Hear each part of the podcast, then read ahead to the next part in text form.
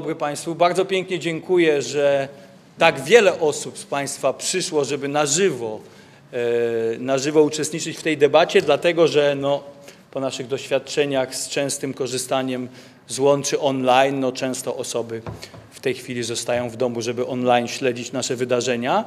E, także bardzo pięknie dziękuję.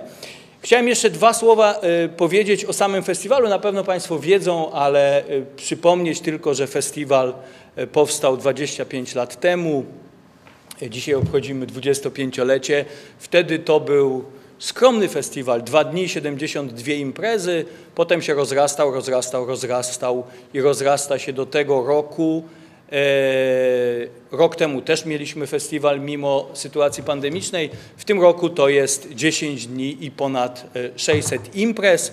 Wśród tych imprez jedne z ważniejszych e, to są debaty, mm, debaty główne i właśnie taką debatę główną będziemy za chwilę mieli, zatytułowaną Ludowa Historia Polski. Chciałem jeszcze, dziękując wszystkich z Państwa, e, szczególnie podziękować dwóm osobom, że są z nami po pierwsze, ale że też robią tak wiele dla festiwalu, bo to są naprawdę dwie osoby, które robią mnóstwo. To jest pani dyrektor Zuzanna Teplis, dyrektor festiwalu i, i to jest przewodniczący naszej Rady Programowej, pan profesor Krzysztof Meissner. E, a ja będę miał e, przyjemność e, prowadzić tę debatę razem z panem profesorem Dariuszem Stolą, który też jest członkiem Rady Programowej. Za chwilkę wszystkich uczestników Państwu przedstawimy, tylko najpierw pozwolę sobie jeszcze dwa słowa wprowadzenia do tej naszej debaty wygłosić. E, myśmy zatytułowali ją Ludowa Historia Polski, co już nie jest e, na pewno dla Państwa zaskoczeniem, dlatego że ten termin, to określenie, często tytuł e, już od pewnego czasu się pojawia. Ja bym chciał tylko przypomnieć, nie wszystkie, bo wszystkich nie byłbym w stanie, a nie chcę zająć więcej jak pięć minut. Takie ważne momenty, kiedy ta debata się pojawiała, E, zaczynając od e, takiego numeru pisma e, Czas Kultury, Odzyskać pracę Ludowa Historia Polski, gdzie zresztą wśród autorów mamy również uczestników naszej, naszej dzisiejszej debaty. Potem było bardzo dużo zjawisk naukowych, książek literackich, muzycznych, artystycznych, teatralnych, gdzie doświadczenia chłopów, doświadczenia robotnicze, doświadczenia grup czy warstw ludowych na nowo jakby e, się pojawiały. Były konferencje, po jednej z takich konferencji ukazało się pismo teksty drugie zatytułowane Chłopskość, gdzie też e, wiele ważnych tekstów się pojawiło. E, no a potem zaczęły się pojawiać książki, które już wprost ten termin, ludowa historia Polski, coraz bardziej utrwalały. Najpierw pojawiła się cała seria książek Ludowa Historia Polski. Ta seria ma już, e, ma już dzisiaj e, kilka tytułów. E, seria redagowana przez pana, pana Przemysława Wielgosza. Pierwszą książką z tej serii była książka Michała Rauschera Bękarty Pańszczyzny, historia buntów chłopskich.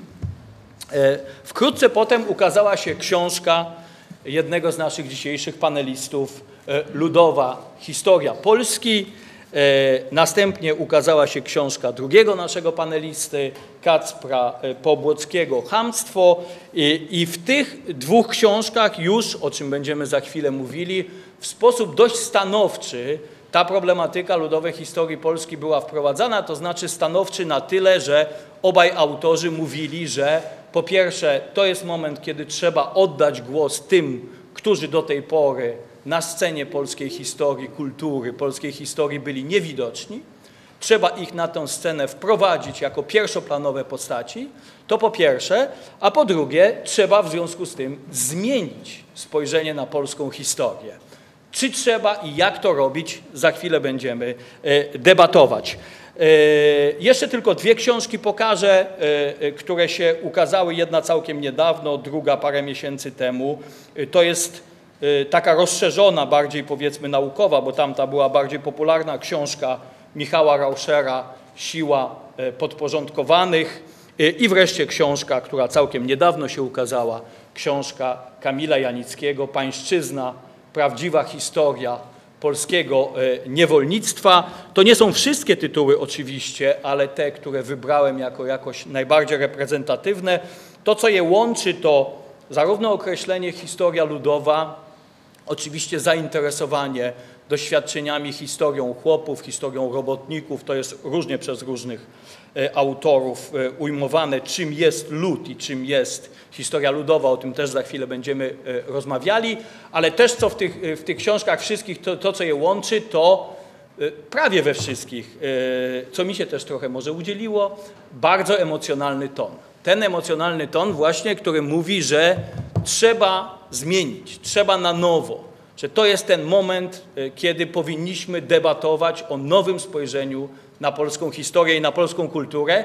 I jeśli jest tak, no to chcemy debatować i będziemy e, debatować. I e, za chwilkę przejdziemy do debaty, tylko najpierw przedstawimy jej uczestników. Musisz włączyć mikrofon. Dzień dobry Państwu. Zacznę od pani Dobrochny Kałwy, historyczki. Nie będziemy mieli prezentacji tu? Była? Historyczki adiunkta Tki na Wydziale Historii tutejszego uniwersytetu, która zajmuje się, bada historię kobiet, metodologię badań historycznych, zajmuje się też historią mówioną. Jest członkinią Komisji Historii Kobiet Komitetu Nauk Historycznych PAN i Rady International Federation for Researchers in Women's History. Obecnie pisze książkę właśnie o ludowej historii kobiet, czyli na styku tego, czym się zajmowała do tej pory i tematu, o którym będziemy mówili, więc e, e, wydaje mi się świetną komentatorką do naszej dyskusji. A wcześniej już wydała e, książki Kobieta aktywna w Polsce międzywojennej, Dylematy środowisk kobiecych, Historia zwyczajnych kobiet i zwyczajnych mężczyzn, Dzieje społeczne w perspektywie gender i po niemiecku książkę o migracjach wahadłowych polskich migrantek kobiet w Niemczech. Obok niej siedzi pan Kacper Pobłocki, ale to może podzieliliśmy się tak. przedstawieniami. Pan profesor Kacper Pobłocki jest antropologiem społecznym, wykładowcą, a, wykładowcą w Centrum Europejskich Studiów Regionalnych i Lokalnych Uniwersytetu Warszawskiego. Jest kierownikiem studiów, nowych studiów od niedawna istniejących miejskich na Uniwersytecie Warszawskim. Zajmuje się antropologią historyczną i ekonomiczną oraz właśnie studiami miejskimi.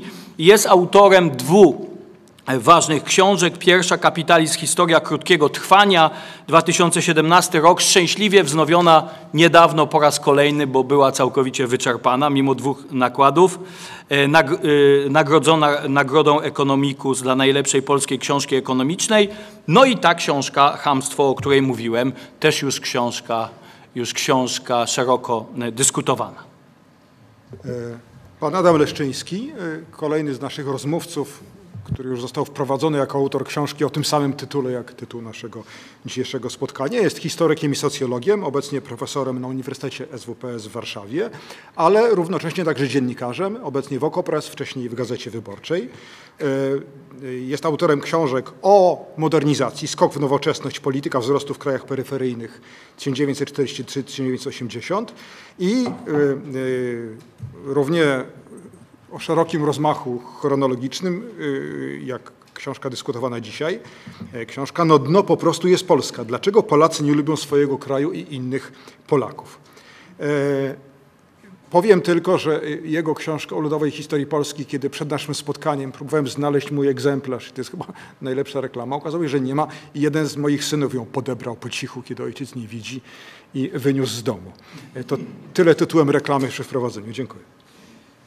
I y, ostatni uczestnik naszej debaty, pan profesor Tomasz Wiślicz, historyk, profesor w Instytucie Historii Polskiej Akademii Nauk, członek Komitetu Nauk Historycznych PAN.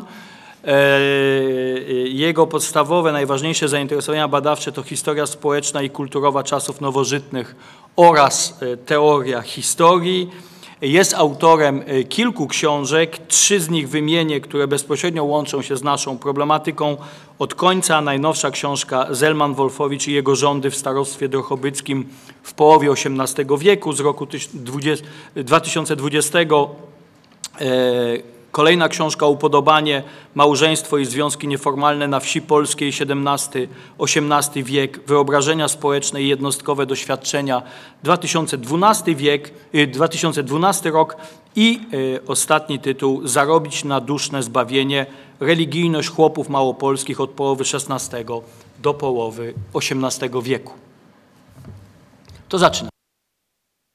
Proszę Państwa, proponujemy następujący porządek. Najpierw oddamy głos dwóm autorom tych książek, żeby powiedzieli, co ich książki wnoszą nowego i ważnego do naszego rozumienia, naszej wiedzy o, o, o historii Polski i co w ogóle cały ten nurt, który przed chwilą, tam widać już pokaźny stos, ale niewyczerpujący wszystkich publikacji do polskiej historiografii yy, wnosi, a następnie oddamy głos komentatorom i jako pierwszego... Ile mamy czasu? Niedużo. 10 minut? po 10 minut w pierwszej turze i potem będzie druga tura i następnie czas jeszcze na pytania z sali. Także bardzo proszę, Adam Leszczyński jako pierwszy. Tak, e, dziękuję bardzo za zaproszenie do udziału w tej dyskusji. Ja bym chciał zacząć swoją wypowiedź od cytatu, który e, pochodzi z e, krótkiego, e, z kalendarium historycznego Muzeum Historii Polski. Na stronie internetowej Muzeum Historii Polski, najważniejszej instytucji muzealnej zajmującej się historią Polski w budowie. Jest kalendarium najważniejszych wydarzeń z historii Polski i jest nam hasło uwłaszczenie. I teraz co czytamy na temat uwłaszczenia? To nie jest całe hasło, ale to jest jego kluczowa część. Kwestia pańszczyzny była ważnym tematem dyskusji w Królestwie Polskim jeszcze przed wybuchem Powstania Styczniowego.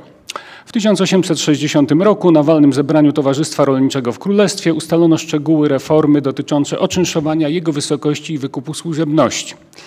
Projekt był propagowany m.in. z pomocą duchowieństwa, które ogłaszało treść reformy z Ambon. W 1861 roku w wielu majątkach ziemskich zaczęto odchodzić od pańszczyzny. Reforma uruchomiona siłami społecznymi uzyskała, mimo złych stosunków z towarzystwem, poparcie Aleksandra Wielopolskiego. Ostatecznie w 1861 roku wyszedł ukaz znoszący pańszczyznę w gospodarstwach nie mniejszych niż trzy morgi w zamian za okup. No i teraz, e, czego nie ma w tym fragmencie?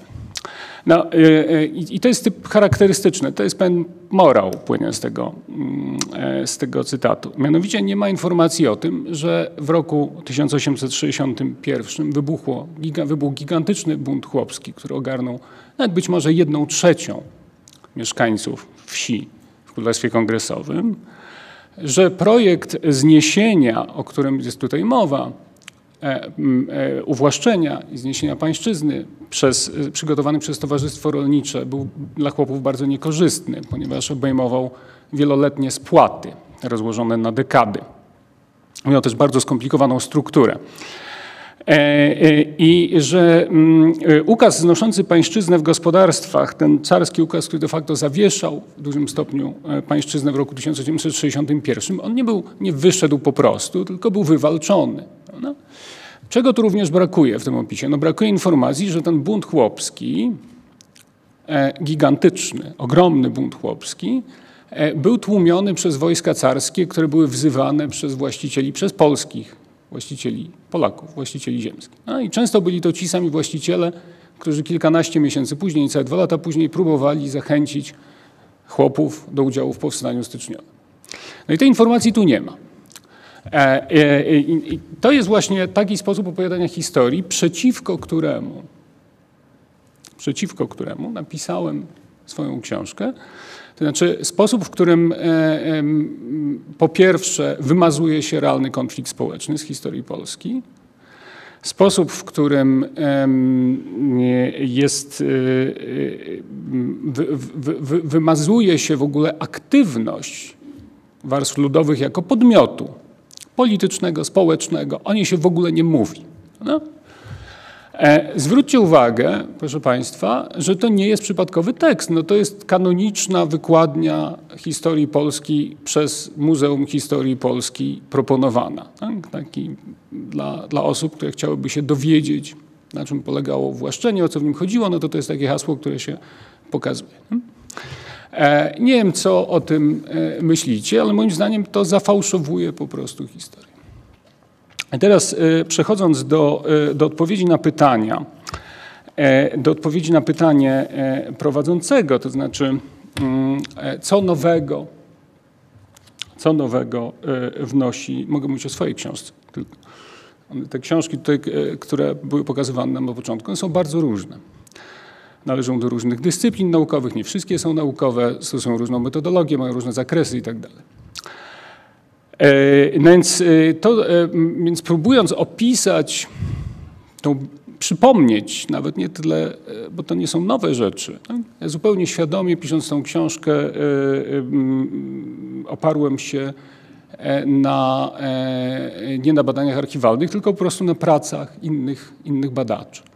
Zgodnie zresztą z pozytywistycznym wyobrażeniem syntezy, narysując pewna, budujemy, która wyobraża sobie gmach wiedzy na kształt piramidy. No I się buduje na kolejnych, kolejne warstwy na, na, na, na cegiełkach prac poprzedników i poprzedniczek. E, a zatem centralnym tematem mojej książki jest historia Polski w całości opowiedziana z perspektywy e, społecznej redystrybucji zasobów, czyli E, a w transferu dóbr, rozmaitych dóbr, nie tylko pieniądze, ale pracy, różnych dóbr materialnych od warstw ludowych w stronę elit. I ona jest w tej książce opisywana jako centralne wydarzenie historyczne. Takie jest założenie. To nie jest ani jedyne możliwe założenie, ani to jest po prostu taka perspektywa, taka perspektywa badawcza, zresztą z wykorzystaniem E, metod e, e, socjologii, mm, socjologii historycznej przez socjologów historycznych stosowanych tutaj przeprowadzone. Co mnie przede wszystkim interesowało? Interesowały mnie trzy wymiary konfliktu wokół redystrybucji, a zatem historia instytucji, w których ona się, redystrybucja się odbywała, redystrybucja w górę. Dyskurs dominacji, czyli można powiedzieć obudowa ideologiczna, tego uzasadnienie tej, e, tego transferu e, oraz techniki oporu, rozmaicie rozumianego. Nie tylko buntu, ale także, e, ale także sabotażu, można to tak nazwać pewnie, mm, różnych technik oporu wobec, wobec tego procesu. I teraz, jeżeli chodzi o konstrukcję, bardzo zależało mi również, żeby ta książka była dostępna dla e, także, e, a może nawet przede wszystkim dla niefachowych czytelników, w sensie dla wykształconego polskiego inteligenta. E, I stąd wynika trochę jej powiem, wielowarstwowa struktura. Ona ma cztery piętra narracyjne. I, I, można je sobie wyobrażać na, na, na, kształt takiej piramidy, prawda? gdzie na, na, dole jest, której dół jest dostępny dla najmniej fachowego czytelnika, wykształconego, inteligentnego czytelnika, czytelniczki. E, I, i, I, zaczynając od, od spodu, no to na, na, na, dolnym piętrze jest anegdota, która pokazuje, ilustrująca mechanizm redystrybucji oporu. Wielu czytelników i czytelniczek, mam wrażenie, się na tym zatrzymało. To jest w porządku, z mojej perspektywy jako autora. Potem mamy pewną opowieść o ewolucji instytucji, o długim trwaniu i ewolucji instytucji redystrybucji i przemocy, która towarzyszyła temu. E, wreszcie trzecie piętro to jest e, pewien model socjologiczno-historyczny, o którym być może jeszcze zdążę powiedzieć, to o, oparty o, o rywalizacji elit o, e, o zasoby. O tym może, jeżeli będę miał okazję, jeszcze opowiem ponieważ tutaj wydaje mi się nie, nie, nie, jest po prostu na to za, za, mało czasu w tym momencie. I wreszcie czwarty, który jest już naprawdę e, poziomem, myślę, e, dla, e, dla koneserów, no to jest pewna dyskusja z dużą częścią literatury historycznej, naszej, przyjmującej perspektywę, którą, która jest perspektywą patriarchalną, to znaczy historia jest opowiadana przede wszystkim jako historia mężczyzn, jest to historia elitarna, czyli nie dość, że mężczyźni, ale także mężczyźni z elit społecznych. E, I wreszcie nacjonalistyczna, czyli w której naród definiowany jako wspólnota, bardzo niejasno często jakieś wspólnota kultury, wspólnota krwi, wspólnota więzów rodzinnych. Jest, on jest często rozumiany w tych pracach na kształt takiej rozszerzonej rodziny patriarchalnej, prawda, która rywalizuje z innymi rodzinami o zasoby. No więc y, y, tutaj w tej książce starałem się w różnych momentach pokazać uwikłanie dużej części literatury historycznej w, ten, e, w, taki, w, taki, e, w taki sposób opisywania narodowych dziejów. I teraz nie, nie mogę się powstrzymać od tego, bo oczywiście, przepraszam Darko, zacytuję, dobrze?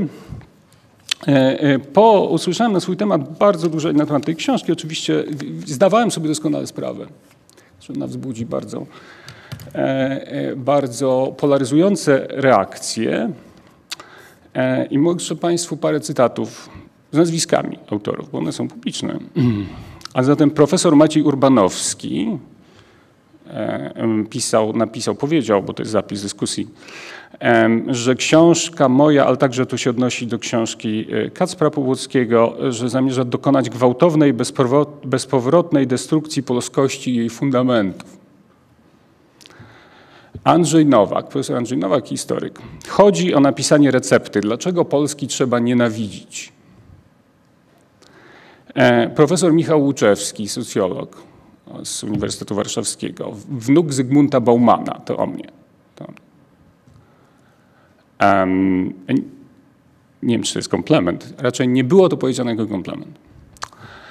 E, I wreszcie profesor Henryk Głębocki, historyk z Uniwersytetu Jagiellońskiego, e, tu już, już kończę, przenoszenie schematów, to jest dłuższy cytat, przenoszenie schematów teorii rasowych, kolonialnych, genderowych z zupełnie obcego gruntu, opisujących inne uwarunkowania zastosowane do opisu sytuacji Polski, prowadzi do wymieszania pojęć i kontekstów. Czytelnik zostaje wręcz przytłoczony pseudonaukowymi terminami, które mają cechy ezoterycznego wtajemniczenia. E, no więc tak, e, także, e, ty, także tymi cytatami chciałem zakończyć i, i podziękować za głos.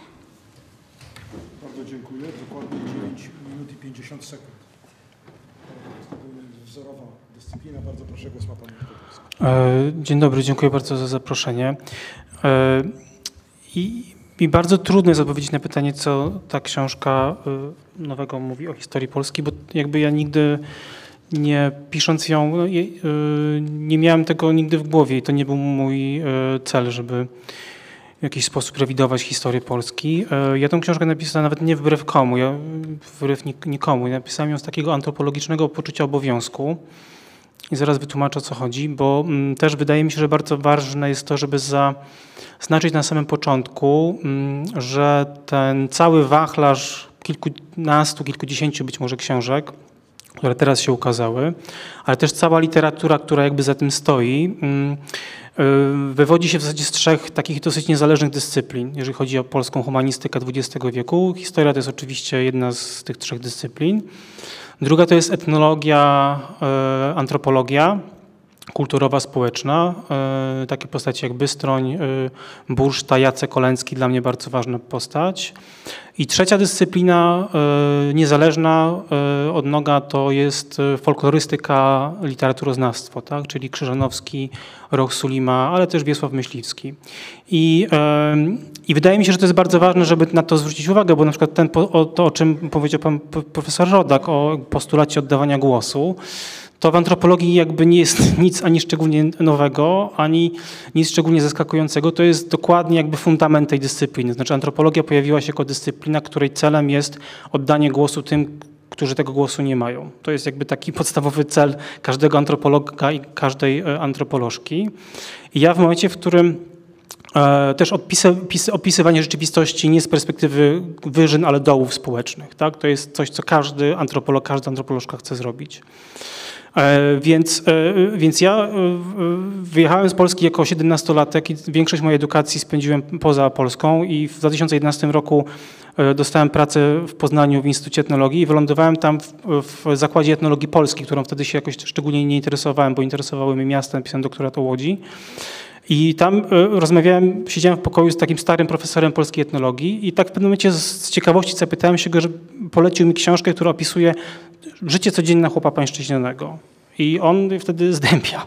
Czy po prostu bardzo zdziwiło go to pytanie. Ja byłem przekonany, że taka książka jest. Znałem Wieś i Karczmę Józefa Buszty, którą uważam za absolutny majstersztyk e, humanistyki nie tylko polskiej, ale też światowej. I to zdziwienie jakoś dało, było dla mnie takim sygnałem, że to jest temat, którym być może warto się e, zainteresować. I pomyślałem, że skoro takiej książki nie ma, to warto ją napisać. Oczywiście potem znalazłem taką książkę, e, książkę Bogdana Baranowskiego o życiu codziennym wsi w rejonie łódzkim w XVIII wieku, ale koniec końców jakby moim celem było wypełnienie tej luki, to znaczy, bo o pańszczyźnie folwarku bardzo dużo się w Polsce mówi, nie tylko w kontekście naukowym, ale też publicystycznym, natomiast to, o czymś ta pańszczyzna, jakby ja bardzo długo nie wiedziałem, jakby na czym to tak naprawdę polegało, znaczy jakby na czym polegała codzienność tego, tego ustroju, tego systemu. Tak? Nie byłem w stanie sobie tego po prostu wyobrazić. Więc celem moim było po prostu opisanie jakby tamtego momentu historycznego, tego doświadczenia z tej oddolnej perspektywy. Tak? Czyli to jest to, co robią antropolodzy i antropolożki. E, więc przeniesienie w pewnym sensie tej wrażliwości i całego materiału, aparatu teoretycznego antropologii na ten e, materiał. Stąd w tej książce Dużo jest o e, nie, takich rzeczach jak magia na przykład, jest ten cały rozdział o kołtunie jako pewnym rytuale e, medycznym, takiej w ludowej formie psychoterapii. Jest bardzo dużo o literaturze ludowej, więc jakby te wszystkie wątki, które, które pojawiają się w tej książce, one są e, taką mikrowypowiedzią na ważne antropologiczne tematy. Tak? Stąd jakby też mm, profil tej e, książki. Ona koniec końców jest książką o przemocy, bo bardzo szybko zorientowałem się, że tematem numer jeden, jeżeli chodzi o wspomnienia o pańszczyźnie, to jest przemoc. E, I e, jest to próba opowiedzenia o tym, w jaki sposób ta przemoc wyglądała. I jakby pierwsza połowa książki, pierwsze sześć rozdziałów opisuje różne aspekty tej przemocy. Od takiego pospolitego bicia przez przemoc e, seksualną i, i, i jakby cała kompleksowość tego wydarzenia, tak? w tym sensie, że przemoc jest bardzo skomplikowanym e, e, fenomenem. Tak? Jest to o wiele bardziej skomplikowane niż tylko podział na bijących e, i bitych. A druga część książki stara się odpowiedzieć na pytanie, jakie były konsekwencje tej przemocy. I gdybym miał tą książkę zreferować w jednym zdaniu, to ona jest o tym, w jaki sposób kultura ludowa polska jest odpowiedzią na przemoc. I ten kołtun, rytuał kołtuna jest tutaj jakby takim najlepszym przykładem. Tak? Ja opisuję kołtun jako taką właśnie ludową formę mm, psychoterapii. I taki był mój cel. To, to było wyłącznie, e, to, to był cel, który mi e, przyświecał, więc trochę trudno mi odpowiedzieć na, na to takie fundamentalne pytanie, bo jakby też historia Polski dla mnie nie jest jakoś szczególnie w tym ważna, w tym sensie, że też ta książka stara się pokazać mm, to, że Polska nie była wyjątkowa, ale była specyficzna, tak? bo też bardzo często w kontekście pańszczyzny mówi się o tym, że pańszczyzna E, była na przykład powodem rozbiorów, że pańszczyzna jest przyczyną polskiego zacofania itd., tak itd. Tak Więc ta książka stara się, mm, e, mm, polemizuje z tą, z tą tezą, tak? czyli pokazuje, stara się wpisać jakby ten polski przykład tej nowożytnej niewoli, czy pańszczyzny, czy niewolnictwa, troszkę nie ma to znaczenia, jak, jak, jak, jak nazwiemy tą, e, ten, ten ustrój. Ważniejsze dla mnie jest jako antropologa to, jak on wyglądał od, od dołu. W krajobrazie jakby tej nowożytnej niewoli od Amerykę, Karaiby przez e, przez Euroazję, aż, e, aż no, no, cały ten, ten, ten, ten taki moment właśnie nowożytnej niewoli, który, który był obecny w wielu zakątkach tego, tego świata, nie tylko w Polsce. No i tam jest dużo tak, takich mikro rzeczy właśnie antropologicznych, nie wiem do jakiego stopnia to jest e, dla Państwa interesujące, ale jakby taki był cel mój. Tak? I faktycznie mamy taki moment, w którym pojawia się bardzo dużo książek, na podobny temat, ale mm, one wszystkie powstawały w izolacji, w tym sensie, że każda osoba pisała de facto jakby sama i myślę, że każda osoba tutaj miała inne inne pobudki, inne cele, inne, inne, y, inne zamierzenia, więc dlatego też jakby powiedziałem trochę o tych moich osobistych, bo trochę nie jestem w stanie mówić za inne osoby. Chyba tylko tyle tytułem wstępu z mojej strony.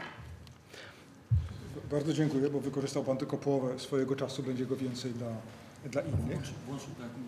Właśnie pochwaliłem y, y, autora za to, że wykorzystał tylko połowę swojego czasu, przekazując resztę pozostałym panelistom w ten sposób. Kogo zatem poprosimy? Dobrze, to teraz prosimy y, naszych, dwójkę naszych historyków, może najpierw Dobroknę, jeśli, jeśli y, można. Prosimy o ich komentarz jakby y, do tego, co w tych ujęciach jest nowego, co jest mocnego, a może co jest słabego, bo debata polega na tym, żebyśmy się trochę pospierali, więc prosimy, żeby też ewentualnie jakieś uwagi krytyczne oczywiście, jeśli, jeśli takie macie. Tak, dziękuję bardzo. Y, Od razu powiem, tutaj była mowa o tym, że historia Polski to jest, że, że historia ludowa jest historią emocjonalną. Na pewno wywoływało u mnie szereg emocji podczas czytania. To, to nie są książki, które się czyta e, spokojnie, e, bo nie były dla mnie tylko i wyłącznie doświadczeniem intelektualnym, były czymś więcej. Główną emocją była frustracja i niezadowolenie. Od razu powiem, że, e, że jednak nabrałam się na ową pierwszą warstwę i czytałam te książki jako historyczne jednak. Znaczy, ludowa historia od razu sugerowała, że to będzie jednak e, coś histori- historiograficznego, a dopiero później zadałam sobie pytanie, czy przypadkiem w tym wypadku nie mamy do czynienia z wyrazem historii jako po prostu opowieść. I to jest w ogóle problem dla mnie z tymi książ- wszystkimi książkami. Co to jest ta ludowa historia, bo to nigdzie nie jest wyjaśnione i mam wrażenie, że sami autorzy unikają odpowiedzi. To nie jest takie oczywiste, czym to jest. Czy to jest historia ludu, czy to jest e, historia z perspektywy ludowej, e, czy jest to e, też być może historia, która ma stworzyć nową wspólnotę wyobrażoną, ten nowy lud, który podobno istnieje, a może nie, nie, nie, jeszcze nie wiem, zastanawiam się nad tym.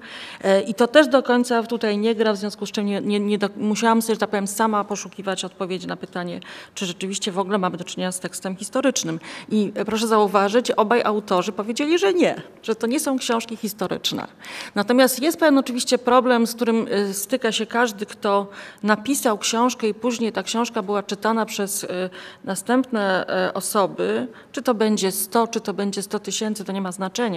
E, Nagle przestajemy być właścicielami sensów, które są w tych książkach. To znaczy e, mamy pewne intencje w pisaniu tekstów, ale to, jak one potem są odczytywane przez e, publiczność, to już jest zupełnie inna historia i mam wrażenie, że te książki stały się podręcznikiem historii właśnie, a nie koniecznie interpretacją antropologiczną czy e, e, socjologiczną analizą e, dystrybucji. Także to był pewien problem, który miałam z, z tymi książkami.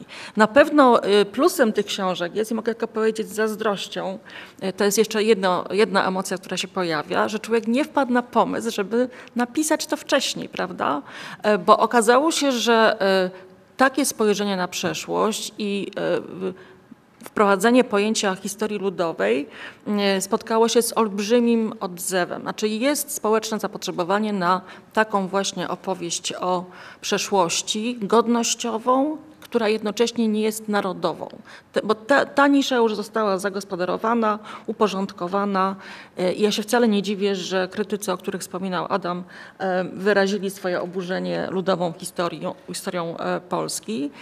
Natomiast ewidentnie też są ludzie, czytelnicy, odbiorcy tego typu opowieści o przeszłości, którzy nie którym nie pasuje ta godnościowa opowieść o narodzie, szukają jakiejś innej opowieści i tej dostarcza godno, godnościowa opowieść o ludzie, która nie jest heroiczna, bo to nie, nie bohaterowie walczący o naród, niepodległość, o cokolwiek są e, w, tutaj w centrum, ale jest to opowieść o ofiarach, które się buntują. I, e, I to jest coś, co bardzo mi się mocno kojarzy z książkami. Do niej dodałam jeszcze Garapicha z jego, jego opowieścią o swojej własnej rodzinie. Jest to specyficzny, nie wiem czy postszlachecki, bo pochodzenie klasowe autorów jest bardzo różne, ale takie e, rozprawienie się z własnym poczuciem winy. Zresztą to, to gdzieś tam się pojawia i są to książki bardzo mocno aksjologiczne, moral, to są moralitety w dużym stopniu. Może u Adama to najmniej widać, ale to nie są książki em, takie z dystansem zachowanym wobec przedmiotu opisu. Tyle tylko, że ja oczywiście jako historyczka mam z tym problem, ponieważ e, od samego początku swojej edukacji historycznej jestem uczona, że przeszłość to jest inny kraj i że emocje, gesty, zachowania, wartości, które wyznaję ja i wyznawali ludzie w przeszłości, jeszcze jak sobie wrzucimy tutaj dodatkowo e, kwestię tożsamości narodowej, klasowej, e, religii, to po prostu nagle robi się e, sytuacja, w której historyk musi przede wszystkim skupić się na zrozumieniu, co ci ludzie do niego mówią z tych źródeł, które tam są. Znaczy, bardzo łatwo jest zapomnieć, że te same słowa, które rozpoznajemy w źródłach, mogą mieć kompletnie inne znaczenia. E, stąd zresztą e, do historii trafiła antropologia jako narzędzie rozpoznawania sensów i znaczeń, e, które mają nam pomóc zrozumieć, co kobiety i mężczyźni z różnych grup społecznych, z różnych miejsc i w różnych sytuacjach myśleli, dlaczego tak, a nie inaczej reagowali. E, nie bez racji na e, wszystkich zajęciach z zakresu antropologii historycznej e, czyta się tekst Darntona Wielka Rzeź Kotów, która jest w zasadzie opowieścią biednego badacza, który nie rozumie, dlaczego ludzie mogli się śmiać i cieszyć z okrucieństwa zadawanego zwierzętom. I my staramy się w tym momencie zrozumieć, co takiego było śmiesznego w tej całej sytuacji. Jak można było traktować palenie na stosie jako coś, jako rozrywkę, tak?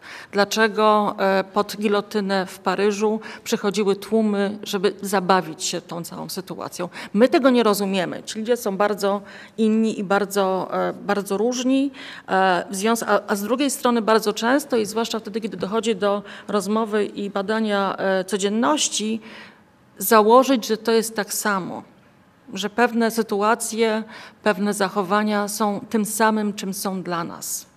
E, I to jest, że tak powiem, najtrudniejsze w historii e, zrozumieć o tym, że, że ci ludzie byli po prostu inni i dokonać tego e, oddzielenia, powiedzenia sobie, oni są inni, nie rozumiem ich, po to, żeby później starać się ich zrozumieć w nowym kontekście. To, to my to znamy z takich bardzo codziennej sytuacji, jaką jest na przykład rozmawianie z Czechami czy z Rosjanami. Czasami mamy wspólny wyraz, który ma kompletnie inne znaczenie i musi dojść do katastrofy, żeby zrozumieć, że tutaj nie to samo mieliśmy na myśli. E, I to jest coś, co dla mnie jest istotne w ogóle w historii, to jest to poszukiwanie zrozumienia osób, które na wstępie traktuję jako inne i zupełnie dla mnie e, niezrozumiałe. Nie uważam, że historycy nie powinni zajmować się kwestiami, warto, wartościami i e, nie myśleć o przeszłości w kategoriach aksjologicznych, tylko zawsze jest pytanie, czy mogę przykładać własne wartości do tego, co działo się w przeszłości i domagać się od ludzi z przeszłości, by postępowali tak, jakby mieli moją wiedzę. Tak? No to jest zawsze ten problem, że historycy, to jest na pewno jedna z cech, którą historycy mają i to jest ta arogancja wiedzy, bo oni znają koniec wydarzeń. Tak? Także zawsze im łatwiej doradzać innym, co, e, co mają robić. E, na pewno wartością e, historii ludowej jest to, że ma walor popularyzatorski. Ja mam wrażenie, że wzrośnie jeszcze zainteresowanie historią. Czy przyjdą ci studenci na wydziały historyczne, to nie mam pojęcia, ale y, to widać po prostu, że humanistyka generalnie teraz jest mocno skierowana na badanie przeszłości. To w bardzo różnych kontekstach. E, Instytut Kultury Polskiej to jest takie miejsce, w którym bardzo dużo rzeczy robi się nad przeszłością. Antropolodzy, socjolodzy zajmują się e, przeszłością. E, pytanie też, dla mnie też przy okazji historia ludowa ma taki bardzo popularyzatorski wymiar w tym względzie, że wymogła na historykach zastanowienie się to, tym, czym jest historia i czym ich spojrzenie na przeszłość, ich książki i ich interpretacje różnią się od tego, co oferują książki z zakresu historii ludowej Polski. Trzeba spotkać obcego, na własnym terytorium, żeby zobaczyć się w tym lustrze, co, co jest nie tak z historią teraz, że wymaga e, e, uzupełnień, reinterpretacji, e, że nie satysfakcjonuje swoimi odpowiedziami najwyraźniej zainteresowanych odbiorców i odbiorczyni. I na koniec jeszcze jedna rzecz, która mnie, że tak powiem, może nie irytuje, ale raczej jest kwestią moich własnych preferencji historycznych. Jeśli historia ludowa, zwłaszcza ta, która antropologizuje przeszłość, mm, chce oddać głos ludowi, to przede wszystkim musi go sobie porozdzielać na pojedyncze osoby. Ja mam pewne problemy z ludową historią Polski, która jest bardzo makrohistoryczna. To jest opowieść o dużych grupach, o ludzie, tak, który jest w tym momencie mało zróżnicowany, podczas gdy wydaje mi się, i tutaj akurat jest, jest to ścieżka, którą historycy i historyczki zapożyczyły, czy zainspirowani zostali e, przez e, antropologię, e, wejście w mikroopowieść, wejście w mikroanalizę niewielkich grup, bo wtedy, kiedy przyglądamy się poszczególnym osobom i ludziom z bliska, widzimy, jakie to jest bardzo zróżnicowane towarzystwo. Ile tam jest y, napięć, warstw, interakcji między ludźmi, którzy wspólnie mieszkają i żyją. I ten podział na ofiary i sprawców już jest taki, robi się bardziej skomplikowany i bardziej e, ambiwalentny.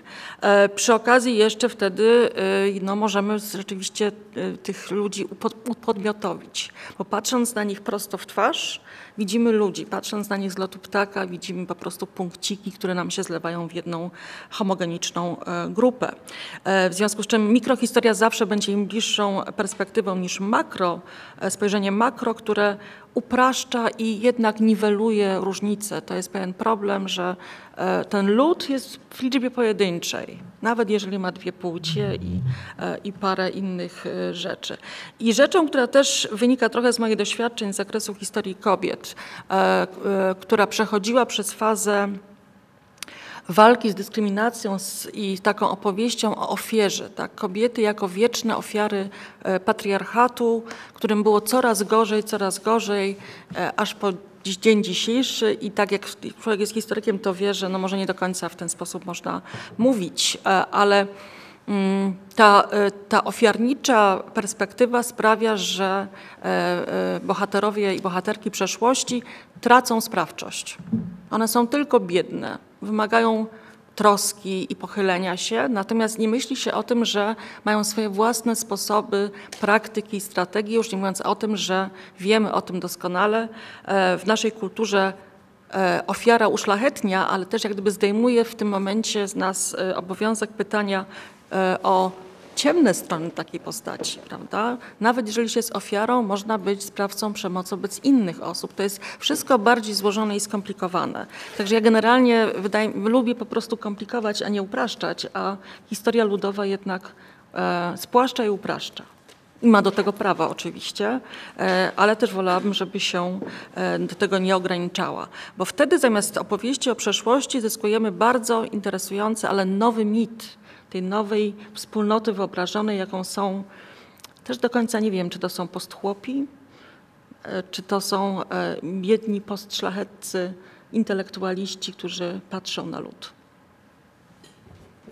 Dziękujemy pięknie i poprosimy pana profesora Tomasza Wiślicza o swoje zdanie na ten temat. Dziękuję bardzo. E, ja może zacznę od takiej małej, małej uwagi, skoro nie bardzo wiemy, czym jest historia ludowa. To znaczy E, wszyscy autorzy trochę inaczej to definiują, niektórzy nie definiują albo definiują mętnie, e, natomiast przyznają się do tego nurtu. E, I jeżeli wyszła już nawet książka Janickiego, to znaczy, że ten nurt istnieje. Po prostu obiektywnie. Jako z punktu widzenia historii historiografii trzeba zauważyć, że jest. Dopiero teraz możemy zacząć opisywać, czym on jest. To jak się rozwinie oczywiście jeszcze trochę, bo pewnie będzie się rozwijał z różnych powodów. A więc ten nurt istnieje, niektórzy go wpisują szerzej w takie coś, coś takiego, co się nazywa zwrotem ludowym. To jest bardzo może na wyrost e, przyjęte jako jakiś taki mm, zwrot również w kulturze. No, szczerze mówiąc, są to pojedyncze tak naprawdę, póki co jednak e, raczej ograniczone głównie do strefy, do strefy teatralnej działania, trochę literatury, ale widać pewne e, zainteresowanie tą tematyką. E, ciekawe, jaka jest tutaj e, tak naprawdę skala odbioru i kto jest tym odbiorcą. Biorąc pod uwagę, że mamy do czynienia z teatrem raczej awangardowym, z literaturą piękną, książki autorów, które, które są w tym nurcie, może oprócz, oprócz Janickiego, to są książki jednak ciężkie w czytaniu, mimo Adamie Twoich prób. No właśnie. E, więc nie jest to takie mm, proste. To znaczy, zastanawiałem się, czek to jest. E, autorzy należący do wyższej klasy średniej piszą dla odbiorców z wyższej klasy średniej książkę, którą, w której tytule jest lud. I to ma być historia ludowa. To znaczy, ten lud jest jakby gdzieś tam poza. Nie wiem, to jest, to jest psychoanaliza, próba usprawiedliwienia się, czy może opisujemy kogoś kompletnie z zewnątrz. E, to jest interesujące, ale nie jest to centralne. Chciałem zwrócić uwagę na jeszcze jedną rzecz. Z trzech, trójcy połączonej, no właśnie nie wiem, czy to jest połączenie administracyjne. Kacper Połocki twierdzi, że to przypadkowe połączenie tych trzech prac, to znaczy Leszczyńskiego, Pobłockiego i Rauschera. E, dwóch autorów e, publicznie zadeklarowało się, że te książki wychodzą niejako z ich życia. E, jest to bardzo ważne moim zdaniem z punktu widzenia celów napisania. Obydwa, obydwie są tłumaczone przez autorów, między innymi jako coś, co pomaga im przepracować własne historie. I jak najbardziej ma to, ma, to, ma to znaczenie. Natomiast w przypadku książki Adama Leszczyńskiego Adam się w pewnym momencie dość jasno deklaruje, że jest to, jest to projekt polityczny, ponieważ każda historia jest polityczna. E, zresztą ten to, co, co mówiłeś wyraźnie, to jest jednak e, sprzeciw wobec narracji nacjonalistycznej, można to powiedzieć tak, tak oczywiście. E, I coś tym jest, to znaczy ja rozumiem sensowność tego projektu politycznego, no bo mamy do czynienia z sytuacją, w której e, no, istnieje coś takiego jak polityka historyczna, jest wtłaczana na każdym poziomie, teraz począwszy, już od dawna począwszy od szkoły. Troszkę widać też, że e, autorzy nie tylko historii ludowych, a nawet jeszcze bardziej ci zwrotu ludowego, którzy nie są e, w ogóle badaczami, e, znacznie bardziej odnoszą się nie do historiografii, tylko odnoszą się do tego, czego się uczyli w szkole, maksymalnie średniej i tego, co słyszą z mediów, a nie do historii jako takiej. E, niemniej jednak, również w pracach e, historii ludowej, a może nawet bardziej w wypowiedziach ich autorów, historycy zostali ustawieni na stanowisku takiego charakteru. E, kiedy zostałem zaproszony do tej, do tej debaty, powiedziałem, napisałem do, do, do organizatorów, czyli do, do profesorów tutaj siedzących na końcach, że właściwie nie widzę większego sensu debatowania, ponieważ wszystkie argumenty zostały już powiedziane, to było parę miesięcy temu wszystkie krytyki wygłoszone e, i wszystkie role rozdane. I historycy wiadomo, że mają być w tej roli, której zostaliśmy ustawieni mniej więcej za czasów fantomowego ciała króla Jana Sowy, łącznie z jego pomysłem, żeby zakazać historykom chodzenia do archiwów. E, I Dobrokna zadała takie pytanie, że właściwie dlaczego nie wpadliśmy na, na wcześniej taki pomysł, żeby napisać historie ludowe. E, otóż nie bylibyśmy wysłuchani. Pewne zacne grono ostatnio musiało zaprosić amerykańskiego historyka dziejów Polski, żeby dowiedzieć się czegoś, co historycy polscy mówili im co chwila. Nie, dopiero amerykański historyk to jest ktoś, kto powie. No więc niestety, e, to jest, to też widać niestety w, w, w mm, tym projekcie politycznym. E, rozszerzam go już teraz na, nie tylko na, na pracę Adama, że ta polityczność tego, tego, tego, tego projektu historii ludowej, ona jest gdzieś tam bazuje na, na konflikcie. Nie na, konf nie na badaniu konfliktów w przeszłości, tylko na konflikcie teraz i właśnie z kim. Oczywiście powinno być, powinien być to konflikt z wytwórcami e, tej takiej polityki historycznej w sensie historii e, narracyjnej, właśnie takiej narracji historycznej, bo nawet nie jest historia, narracja historyczna e, o charakterze politycznym. I teraz tak, e, zarówno w książce, jak i w ostatnich wypowiedziach Adam Leszczyński na przykład bardzo wyraźnie pozycjonuje się wokół, wobec, Adama, e, wobec Andrzeja Nowaka. To jest bardzo charakterystyczne. Obaj piszą wielkie syntezy. Swoją drogą, jak wygląda niepozytywistyczna synteza? E, wielkie syntezy, które e, mają narzucać taki wielki, wielkie spojrzenie, właściwie monokauzalne na dzieje Polski. E, I tak, oczywiście, zgadzam się z Adamem Leszczyńskim, że skoro Andrzej Nowak może, to on również może. No tylko tyle, że ja bym wolał, żeby ten taki prymitywny whiteizm, to znaczy, że stworzę przekonującą narrację, był w, w tym wypadku lepiej osadzony na, na, na historii, a nie na właśnie dyskursie władzy, że tak powiem, bo tutaj oczywiście to jest, są różne rodzaje władzy, nie tylko niekoniecznie jest to władza polityczna. A więc tak, no, jak na razie historia Polski, ludowa historia Polski ma dla mnie ogromny pewien plus. Tym ogromnym plusem to jest to, że być może uda się zrobić to, co, nie wiem, no ja jako stary człowiek sobie uświadamiam, że już 25 lat powtarzam, że należy zwrócić uwagę na tych, których nazwiska nie ma w podręcznikach. A w ogóle ich nie ma w podręcznikach, nawet jako grupy. I problemem moim zdaniem zasadniczym do tej pory było nie to, że ktoś uważał, że to nie jest słuszne w środowisku historiografii polskiej, tylko tym, że nikt się tym nie chciał zająć. Ponieważ historycy, wbrew temu, co Adam pisze w swoim eseju metodologicznym, nie zajmują się służeniem władzy, tylko głównie własnym zachciankom. Oni służą władzy przy okazji czasami. Może czasami jak otrzymują jakieś bardzo wysokie stanowiska. Ale generalnie te, te tematy sobie wybieramy sami, przynajmniej historycy badawczy. Nie mówię o, nie wiem, właśnie tych, którzy piszą kolejne, kolejną książkę dlatego, że jest zapotrzebowanie. No więc nie było zbyt dużo chętnych. Być może teraz w związku z zainteresowaniem również przez sztuki piękne ktoś odkryje tą, tą, tą, tą, tą tematykę i po prostu napisze kolejny dobry doktorat. Co zmieni w dłuższej perspektywie, ale w dłuższej perspektywie wygląd historiografii polskiej. To jest pozytywna rzecz. Natomiast jest właściwie jedna, czy może dwie rzeczy, które mi się nie podobają, ale to jest moje prywatne zdanie. Pierwsza rzecz to jest wzmożenie moralne. Wzmożenie moralne, które otacza historię ludową Polski. I to nie chodzi o ten emocjonalizm, nawet emocjonalizm tych, tych, tych książek, bo ten emocjonalizm jest ograniczony. No tutaj z tych trzech książek, książka Michała Rauschera jest chyba najbardziej scjentystyczna na swój sposób.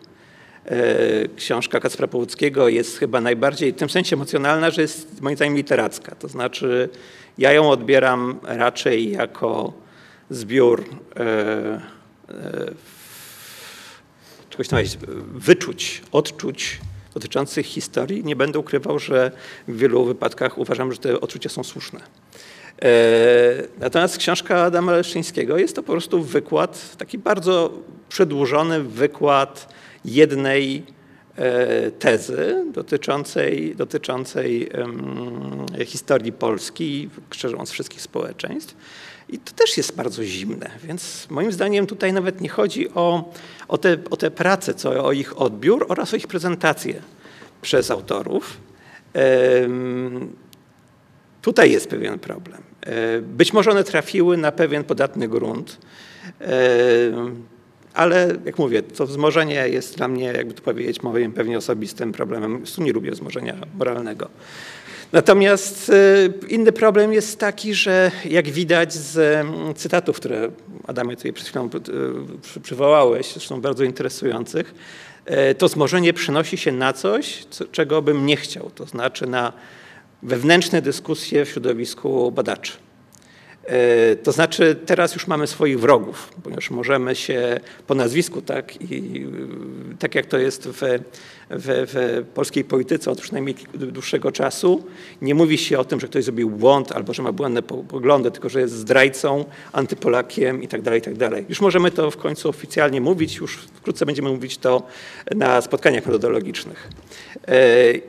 I teraz tak, jestem ciekaw swoją drogą, czy ta polaryzacja czy to jest element polityczności, czy może marketingu?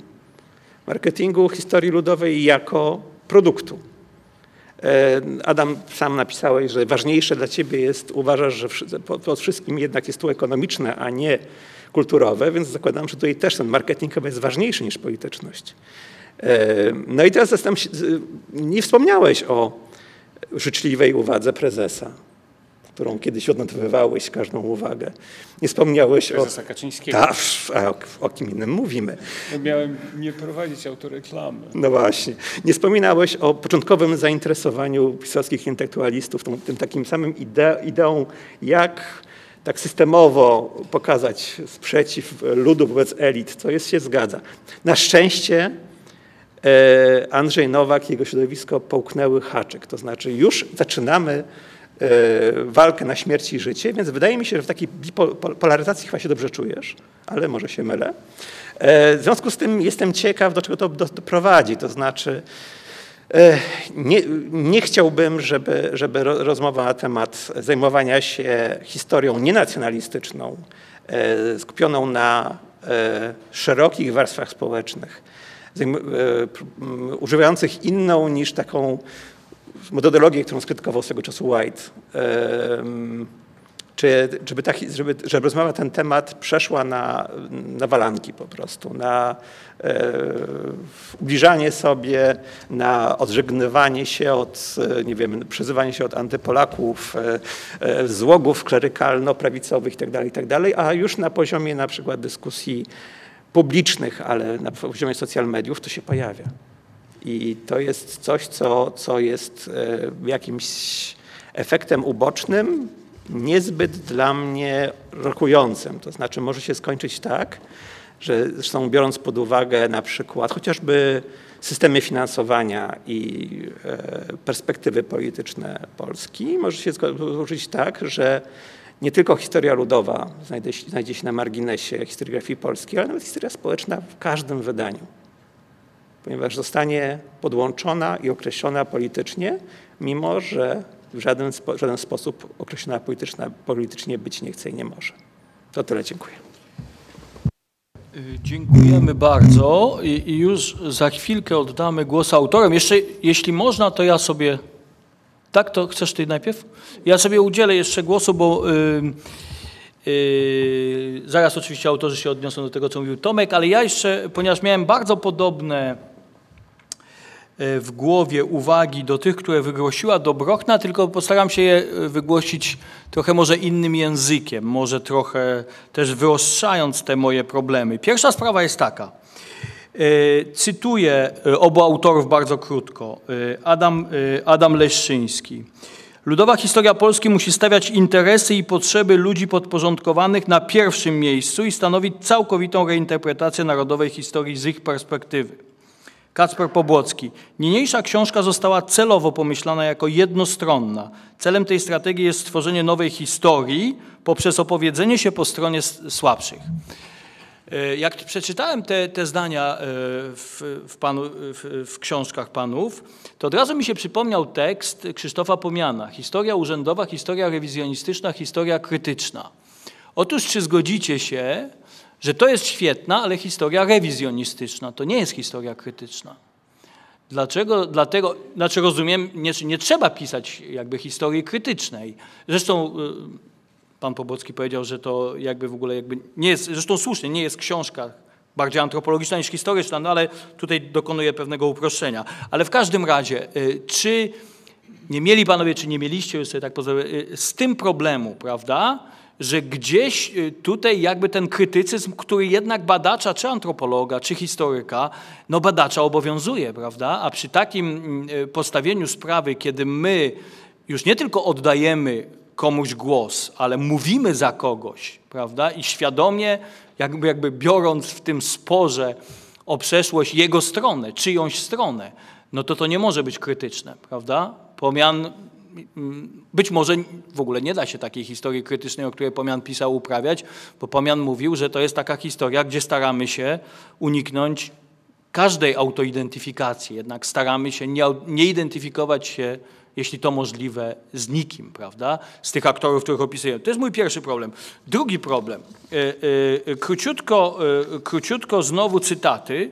Przemoc była także codziennością w stosunkach rodzinnych. Adam Leszczyński. Yy, yy, yy, I na przykład no jest dużo cytatów jakby o przemocy, ale w obu książkach jakby pojawia się przemoc i w obu się pojawia bicie, prawda? Kasper Leszczyński pisze wielokrotnie, na wspólnocie bicia osadzano projekt nowej ojczyzny. I teraz jakby zapytam trochę w sposób naprawdę heretycki, ale wydaje mi się, Dobrochna o tym mówiła. E, oczywiście przemoc, bicie to są rzeczy straszne, zgadzamy się. Tylko tak, po pierwsze, no, to jednak był kontekst rzeczywistości, w którym, no odważę się to powiedzieć, przemoc i bicie były trochę czym innym niż przemoc i bicie w naszym świecie. Przemoc i bicie mają też swoją historię. My nie możemy tak pisać przemoc i bicie, podkładając to e, przemoc i bicie, jakby, które my dzisiaj możemy, możemy doświadczać, do tego, co się wtedy działo, prawda? Ani jeden, ani, ani drugi z panów nie przywołuje e, chociażby książki Eliasa, prawda, o procesie cywilizacji, gdzie on pokazuje, że eliminacja przemocy, eliminacja agresji e, dokonywała się stopniowo w kulturze europejskiej, w całej kulturze europejskiej była obecna. Tasbir w swojej książce o okrucieństwie pisze, okrucieństwo w Polsce było mniej więcej takie jak okrucieństwo w całej Europie, mniej więcej, prawda?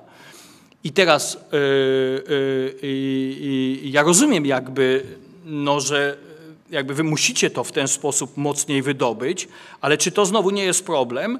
A problem jeszcze się multiplikuje, bo, bo w końcu obaj autorzy e, no nie mogą nie widzieć i widzą mniej czy bardziej to, że ta przemoc jednak była też obecna wśród ludu, prawda? Znaczy to prowadzi do tego, zresztą to jest bardzo ciekawe skądinąd, to Kaspra Pobłockiego, jakby pan o tym nie mówił, prowadzi do tego, że w ogóle zmienia się w ogóle spojrzenie na ludową historię. Na końcu tej książki ludowa historia to nie jest ludowa historia e, tych e, chłopów pańszczyźnianych. Dlatego, że tam na końcu mamy taką wizję, że ci chłopi też bili. Ci chłopi bili swoje kobiety. Nie tylko bili zwierzęta i tak dalej, ale ci chłopi też bili. I dlatego tu się pojawią zdania, historia ludowa to jest historia kobiet. To już właściwie nie może być E, e, nie może być historia szerzej rozumiana. E, no tej przemocy było mnóstwo, prawda? I teraz można oczywiście, i to w pewnym sensie się pojawia w tych książkach, ale dla mnie za mało. Można powiedzieć, że ona była reakcją, no to, to zresztą panowie mówili, że ona była reakcją na doświadczaną przemoc. To my wiemy, że ofiara, która doświadcza przemocy, sama przemoc potem stosuje. Natomiast trochę mi zabrakło, jakby za mało było opisania tego mechanizmu. E, to druga sprawa. I trzecia, e, to co ty, Dobrochno, mówiłaś, e, Czarnowski, że się powołam na E, e, na e, klasyka antropologii i socjologii. Cytuję go Kuligowski w swoim tekście. Stefan Czarnowski przekonywał, że wewnętrzne zróżnicowanie populacji wiejskich dotyczyło tyleż wsi królewskich oraz kościelnych, co i szlacheckich. Jego zdaniem w obrębie klasy chłopskiej wykształciły się między różnymi jej segmentami stosunki niemal pańszczyźniane, tyle tylko, że nie ujęte w formę ustawową. I tak dalej, i tak dalej. I na końcu Kuligowski pisze – nie istniała jedna homogeniczna, podlegająca jednolitemu prawodawstwu, skutecznie przywiązana do ziemi masa chłopska. Jej podmiotowe ujmowanie wymaga korekty tego nośnego i perswazyjnego obrazu. W przeciwnym razie aktor społeczny, jakim jest Ham, mamy tytuł książki Hamstwo, zostanie skrzywdzony po raz kolejny. To tylko powtórzę tą uwagę właśnie e, Dobrochny, że e, e, no właściwie z tych książek nawet widać, że no nie było jednego ludu, nie było jednego doświadczenia. Na przykład, co przekonująco pokazuje Kacper Pobłocki i dla mnie to jest bardzo mocne, mocna jakby część tej książki i przekonująca, że doświadczenie kobiet było inne w obrębie, w obrębie tego, co możemy nazywać ludem, prawda? To jeszcze takie dopowiedzenie do tego, co mówiła Dobrochna. E, to tylko adwocem. Ja, ja dorzucę dwa zdania, dużo mniej niż inni do tego zestawu. Chcę tak trochę paradoksalnie zarzucić niedostatek radykalizmu i nacjonalizmu naszym autorom, znaczy coś, czego by się zapewne ich krytycy nie spodziewali.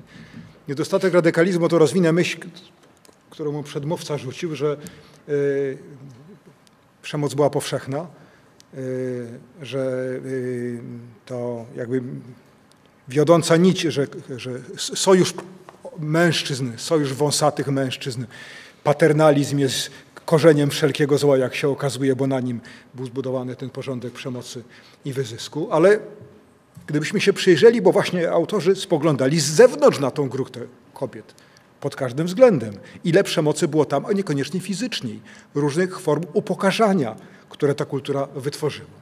Czy być może prawdziwy radykał nie powinien spojrzeć na najbardziej prześladowaną i najsłabszą z grup, jeszcze nie wiem, gdzie ona się może znajdować?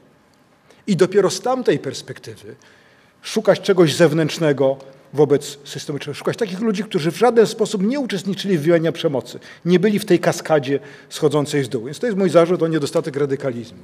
Zarzut o odchylenie nacjonalistyczne, nie powiedziałem prawicowo-nacjonalistyczne, ale nacjonalistyczne jest takie, które widać zwłaszcza w przypadku Adama Laszczyńskiego i jego zmagań właśnie z profesorem y, y, Nowakiem, że tu jednak chodzi zmaganie o naród polski.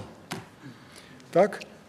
Nie, żeby go odrzucić, tylko od wewnątrz, żeby go inaczej na niego spojrzeć, inaczej zdefiniować tą wspólnotę wyobrażoną. Więc y, y, z tego powodu y, wydaje mi się, że jest bardziej spójne stanowisko pana Płobockiego, który wielokrotnie mówi, no to jest przypadek szerszego zjawiska, być może światowego w okresie nowożytnym.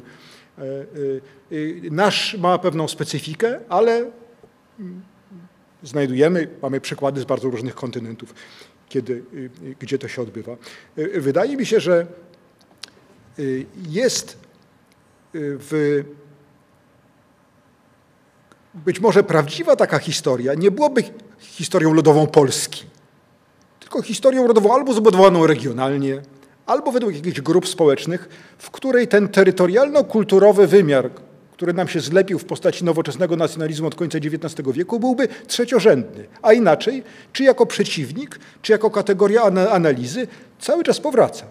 Po pierwsze, lud polski jako taki nie istniał aż do przełomu XIX i XX wieku. Z pewnością jego członkowie by się tak nie nazywali. Był zróżnicowany region. Jeżeli się jakoś definiował, to nie, nie w ten sposób. Więc być może tutaj jest droga wyjścia po, poza to. E, to tytułem krytyki ja powiem za co mi się spodobało, przywrócenie konfliktu do historii Polski. Niestety jedną z ofiar myślenia w kategoriach narodowych, ja używam słowa nacjonalizm nie w sensie szowinizmu, prawda, raczej w takim anglosaskim, są różne nacjonalizmy.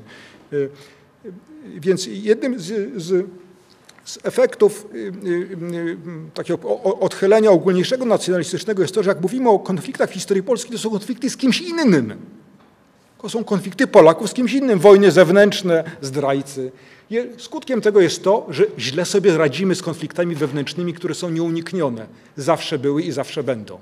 Więc moim zdaniem pozytywem przywrócenia konfliktu do opowieści historii polskiej tak były, są i będą i musimy sobie z tym jakoś radzić, bo inaczej się wyrżniemy. Czego liczne przykłady są podawane w książkach o, o obydwu panów. Więc y, y, chwaląc za, za przywrócenie konfliktu, nie bojąc się tego przywrócenia, moim zdaniem to nie jest recepta na zniszczenie narodu polskiego, tylko na bardziej dojrzałe spojrzenie na historię narodu polskiego y, i jako nacjonalista przyłączam się do panów. Dziękuję. Dziękujemy i już teraz oddajemy głos autorom. Nie wiem w jakiej kolejności, tak, jak, jak panowie wolą.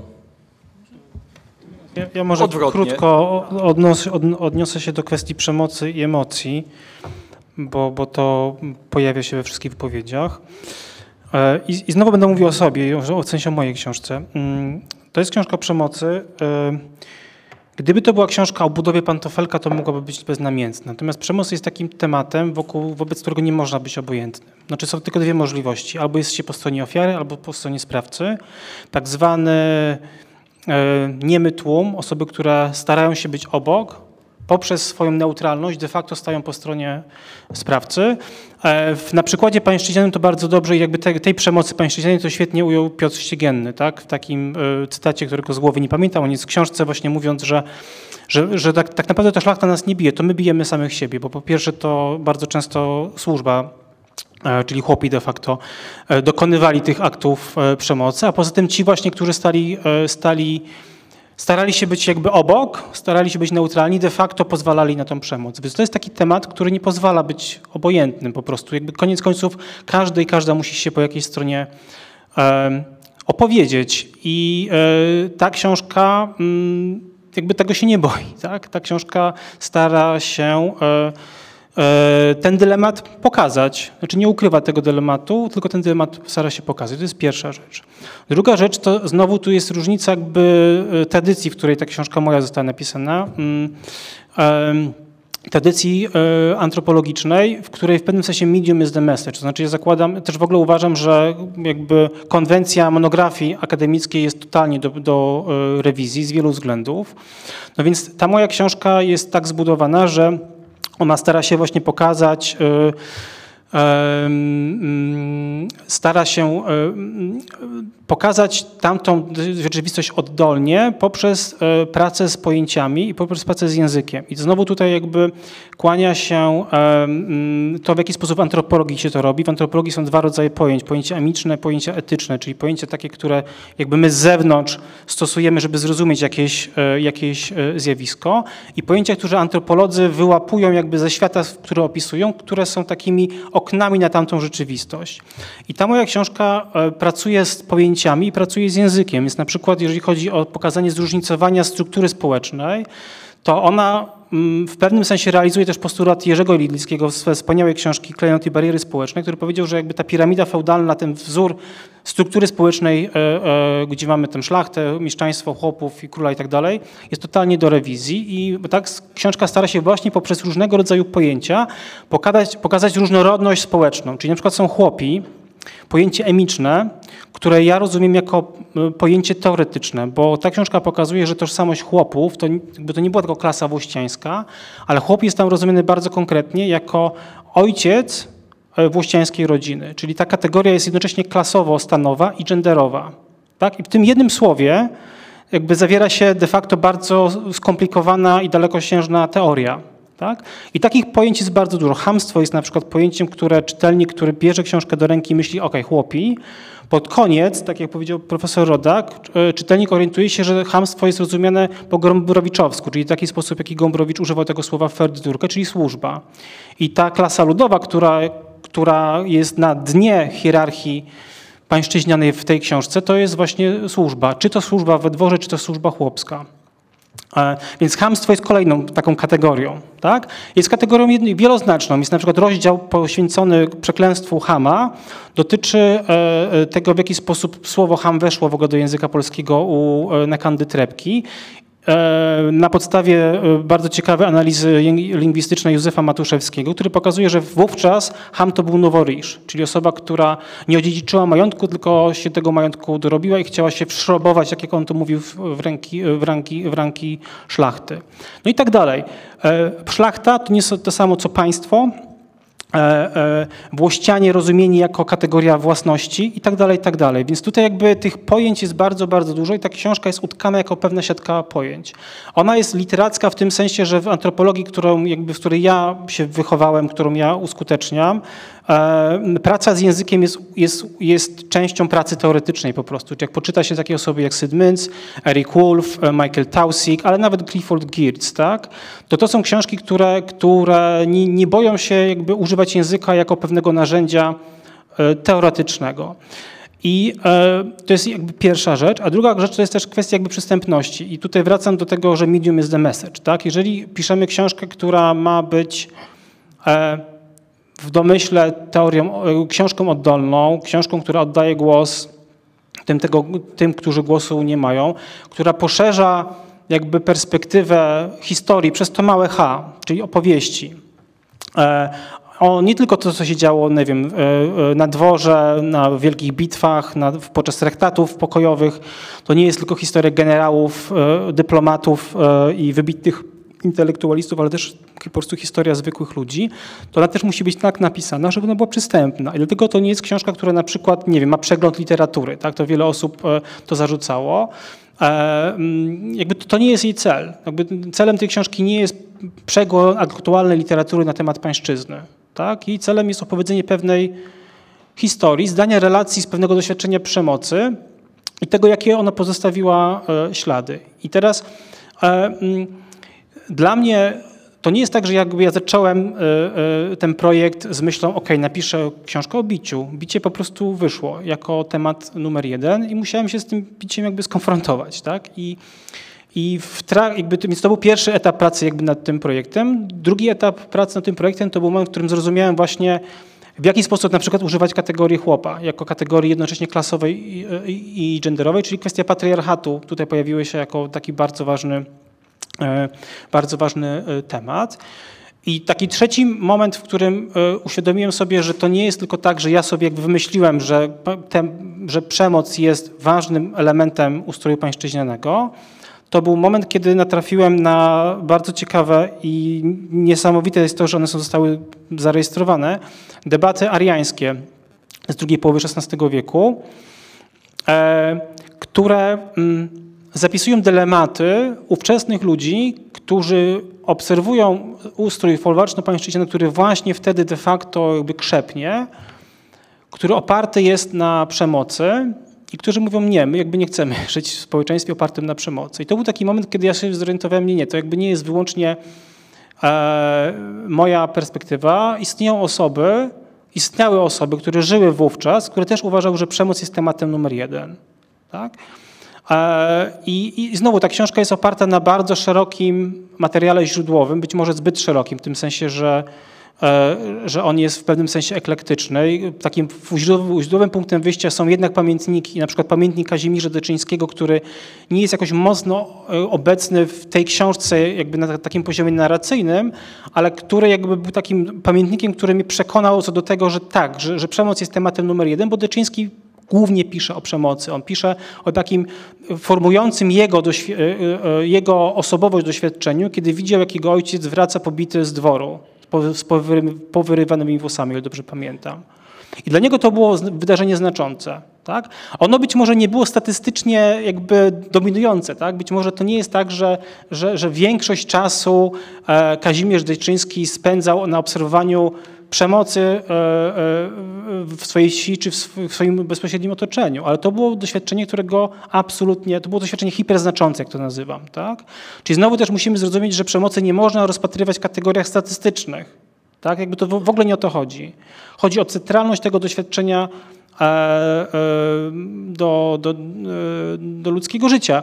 I w tym sensie wydaje mi się, że, że to nie jest tak, że, jakby, że, że to jest jakby kalka ze współczesności, którą, którą, którą nakładamy na tamte doświadczenie. Wydaje mi się, że jest wystarczająco dużo głosów z przeszłości, które potwierdzają tą, tą, tą intuicję. I być może ostatnia jakby sprawa, kwestii jakby pozycjonowania się badacza czy badaczki. Znaczy ja się jakby nie, nie boję tego powiedzieć wprost, bo to jest też tradycja, w której ja zostałem jak wychowany. W tym sensie, że w anglosaskiej e, e, nauce e, każdy musi powiedzieć, z jakiej perspektywy pisze i to jest totalnie jakby normalne. Tak? Są historycy lewicowi, są historycy prawicowi, liberalni, antropolodzy, którzy też mają bardzo różne, często sympatie polityczne i i tak, no jakby to, kim jesteśmy, wpływa na to, w jaki sposób patrzymy na materiał, z którym pracujemy. Czy to jest materiał historyczny, czy to jest materiał aktualny, to troszkę nie ma znaczenia. To jest absolutnie oczywiste, że, że możemy wysłać dwóch antropologów na jedną wyspę i napiszą dwie zupełnie inne książki. Tak? I, więc jakby ta, to wypowiedzenie wprost swojej pozycji, moim zdaniem to jest kwestia jakby elementarnej uczciwości badawczej. Tak? I teraz jakby osoba, która czyta tę książkę może sama ocenić, czy, czy ta książka jest przekonywująca, czy ten materiał do tej osoby przemawia, czy nie. E, i, I, dlatego napisałem, że ta książka jest celowo jednostronna. Tak? To jest takie jakby dłuższe wytłumaczenie tego jednego zdania. Dziękuję. Dziękujemy. Prosimy pana.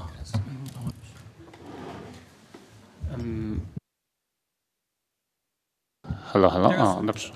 Więc e, ja chciałem mm, e, odnieść się do. E, chciałem się, powrócić trochę do tego, co, co Kacper powiedział, to znaczy, że mm, i, i do, do, kwestii rozumienia przeszłości. To się wiąże z problemem przemocy, o którym tutaj prawie wszyscy mówili. No, że trzeba zrozumieć, że ci ludzie są po prostu inni. Zanotowałem sobie taką wypowiedź Dobrochny. E, I tutaj też, że e, zarówno profesor Rodak, jak i Darek Stola mówili o, mm, o tym, że ta przemoc była nie tylko e, poziom z góry do dołu, to znaczy od strony panujących, czy jak Państwo wolicie ich nazywać, ludzi u szczytu hierarchii, ale także wewnątrz tych grup zdominowanych. To jest oczywiście prawda. I to jest oczywiście prawda. I że przemoc była powszechna. E, no i rozumiem, że konkluzja z tego płynęła mniej więcej taka, mówiąc w dużym uproszczeniu, no, że skoro, skoro ówczesne społeczeństwo było pełne przemocy, ona była znormalizowana, była, e, ja tu zacytuję, środkiem komunikacji. Po prostu wówczas ludzie tak się porozumiewali, że się bili. No, no trudno, tak, tak było.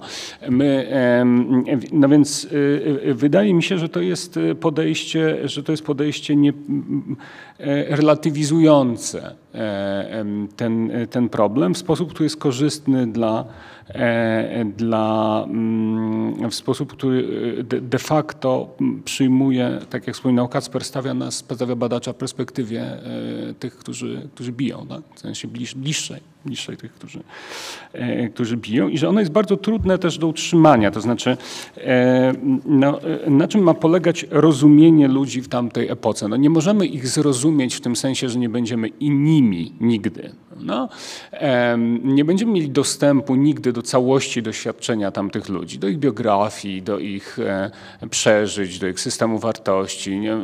To jest sposób nieuchronny zapośredniczony. I tu oczywiście można się zastanawiać, na ile w ogóle próba zrozumienia w takim sensie e, takiej, takiej jakiejś głębokiej hermeneutyki, no, pozwalającej na wgląd E, jest, jest w ogóle możliwa. Mi się wydaje, że ona nie jest możliwa że jest postulatem e, utopijnym i też paradoksalnie sprzyjającym takiemu, powiedziałbym, pewnemu badawczemu, nie wiem, kwietyzmowi, tak, takiej akceptacji, takim wzruszeniu ramion, prawda, wobec tego, z czym mamy mm, do czynienia w materiale. Ale to jest kwestia do, mm, to jest oczywiście kwestia do dyskusji. Chciałbym też powiedzieć Tomkowi Wiśliczowi tutaj, że nie jest moją intencją doprowadzenie do tego, aby aktualnie panująca władza przestała finansować badania e, z zakresu historii społecznej. Jeżeli tak się stanie, będzie mi bardzo przykro. Będzie mi bardzo przykro.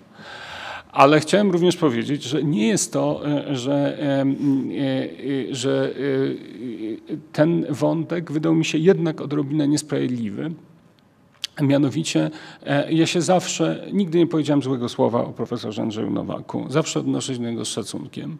E, I, e, I mam wrażenie, że tutaj przynajmniej taka trochę powiedziałbym symetryczny obraz tej, tej, tej sytuacji, którą Tomek przedstawił jest niesprawiedliwy. I, i że, on, i że to, to nie jest tak, że mamy do czynienia w obecnej E, e, w obecnej i szeroko rozumianej humanistyce czy naukach społecznych z dwoma wrogimi siłami, które się zwalczają. Prawda? I e, biedni, obiektywni historycy są w środku pomiędzy tymi dwoma kamieniami młyńskimi. Prawda? Desperacko starają się utrzymać na powierzchni, tylko raczej mamy do czynienia no, z inwazją wojującego nacjonalizmu. No, to, jest, y, y, to, jest główny, to jest główny problem, a nie z, y, z krwawymi lewicowymi radykałami, którzy chcą przemeblować e, polską historiografię i dla których konflikt z nacjonalistami jest doskonałym chwytem promocyjnym, co także Tomek zasugerował. E, no więc e, ja myślę, że poradziłbym sobie bez tej promocji. E, I, I, naprawdę czytanie e, takich rzeczy na swój temat, nawet dla kogoś, kto ma bardzo grubą skórę, a ja po latach pracy w dziennikarstwie mam, gdyż inaczej nie da się w tym zawodzie przetrwać, e, nie jest przyjemne. Nawet jeżeli wie, się, jeżeli wie się z góry, że to są słowa wypowiedziane intencjonalnie, że mają cel polityczny, prawda, i że być może, być może bardzo miło by mi się osobiście z tymi panami, bo tak, tak się złożyli panowie wyłącznie, e, rozmawiało. E, I e, kończąc już, chciałem tylko powtórzyć, żeby was nie zanudzać, więc krótko za Kacprem, że odpowiada mi także sytuacja, w której mm, mamy przyzwolenie i akceptację dla pluralizmu i politycznego, i metodologicznego, i w którym normalne jest, że e, badacz określa swoje stanowisko na wejściu, a nie, e, mm, a nie e, próbuje udawać, że sytuuje się w jednym nurcie prawda, jedynej obiektywnej nauki, mm, bo ponieważ za tym zazwyczaj z mojego doświadczenia kryje się perspektywa właśnie nacjonalistyczna i patriarchalna, której który jestem przeciwnikiem, ale nie dążę do jej unicestwienia oczywiście, prawda? Po, po prostu chciałbym, żeby nie była jedyną. Bardzo dziękujemy i ja myślę, że to jest moment, y, żeby Państwu oddać głos. Jeśli ktoś z Państwa oczywiście miałby ochotę zadać pytanie, wyrazić swoją opinię czy jakieś, jakąś uwagę, to, y, to teraz mamy, mamy na to czas. Bardzo proszę, czy ktoś chciałby zabrać głos? Nie widzę. A, pan profesor Majster.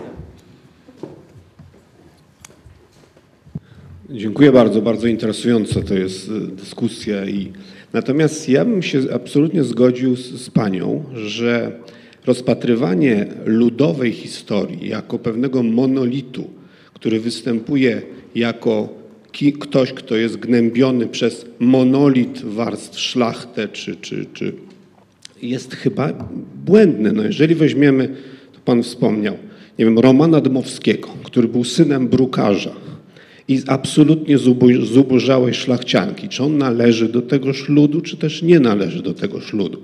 Mówią co prawda panowie z, państwo o, o wcześniejszej trochę historii. Ale no to jest akurat ta historia jest mi bliska, ponieważ, ponieważ on był przyjacielem rodziny lutosławskich, z której pochodzę. W związku z tym mówienie indywidualnie, jak się spojrzy w twarz kogoś takiego, to jest zupełnie co innego niż uśrednianie przemocy jako powszechnie obowiązującej jednej warstwy wobec drugiej warstwy. Myślę, że tutaj ta, taka, takie usubtelnienie tego i indywidualizacja bardzo by dużo wniosła do historii, już pomijając fakt, że według mnie ludowa historia Polski no nie, nie, różni się, gdyby to była ludowa historia krajów ościennych. U nas oczywiście jest specyfika, że mieszczaństwo było słabe w porównaniu na przykład z Zachodem, ale tak naprawdę ta przemoc była wszędzie obecna. No ja akurat, moja prababcia była Hiszpanką, no więc ja znam dobrze historię powiedzmy końca XIX wieku i wychowania hiszpańskiego. No nie jest to tak bardzo różne od tego, co się działo tutaj. No więc y, w tym sensie Polski, podkreślanie, że to jest ludowa historia Polski jako specyficznie naszego problemu, tejże przemocy i opresji wobec warstw niższych, nie jest chyba specjalnie wyjątkowe. W każdym razie bardzo bym się zgodził z tym, żeby spojrzenie na indywidualne losy i różnicowanie w ramach również tegoż ludu, czy kogoś pochodzącego nie z warstwy szlachty bogatej czy arystokracji, bardzo dużo by wniosło według mnie do rozumienia na tyle, na ile jesteśmy w stanie to zrobić. Oczywiście nie jesteśmy w stanie do końca, bo, bo, wszystkie pojęcia były inne, kultura była inna, otoczenie było inne, ale wniosłoby dużo zajęcie się kimś, kto, kto jest z tej warstwy i zobaczenie tak naprawdę, jak to wyglądało w sensie przeżyć, emocji, odczuwania, jak ta przemoc była odbierana jako z pogardą, jako coś, co jest dramatycznie przyjmowane, czy jako fact of life. No tak, tak wygląda życie. I wtedy byśmy to troszkę inaczej do tego podchodzili, tak jak teraz się podchodzi inaczej, nie wiem, do klapsa dziecku danego, prawda, niż 50 lat temu. E, więc tu myślę, że taka zindywidualizowanie, znaczy zajęcie się kimś naprawdę jedną rodziną czy jednym, dałoby bardzo dużo do rozumienia tych różnic, które według mnie występują, że lud to nie jest lud jako lud, tylko bardzo różnie to musiało wyglądać. Dziękuję bardzo. A ma, mamy jeszcze, może zbierzemy i potem może jeszcze panowie. Mm, doktor Korczak-Siedlecka. Um, moja refleksja jest taka, że mm, przynajmniej jeżeli chodzi o niektóre fragmenty e, historii ludowej Polski, to ja nie jestem pewna, czy to naprawdę jest historia ludowa, czy to jest historia ludu, e, ponieważ podam przykład, fragment dotyczący XVIII wieku. Cały czas e, czytałam tak naprawdę o szlachcie. Mówię tutaj o dyskusji na temat wśród szlachty pod koniec XVIII wieku, na temat ewentualnych reform, czy później dotyczące e, uwłaszczenia. Cały czas czytałam o tym, co szlachta pisała, co szlachta mówiła, co szlachta robiła, że szlachta biła i cały czas szlachta i szlachta i szlachta. Ja bym chciała wreszcie dowiedzieć się, co było u tych ludzi, o których, e, których do tej pory nie słuchaliśmy. Co oni mówili, co oni robili, co oni myśleli o swojej sytuacji. I mam wrażenie, że tej szlachty jest tak naprawdę cały czas bardzo dużo. E, nawet e, w książkach w ramach ludowej historii Polski jest jakby takie założenie, że szlachta determinowała całość życia chłopów, mieszczan, kobiet. I, I to jest mój główny zarzut. Chciałabym, żeby było więcej książek, gdzie, gdzie naprawdę będziemy przyglądać się chłopom i oni będą głównymi aktorami, a nie szlachta. Um, poza tym um, zachęcałabym jednak do próby zrozumienia ówczesnych ludzi. Um, ja jako historyczka cały czas się z tym zmagam, e, ale bardzo mi na tym zależy.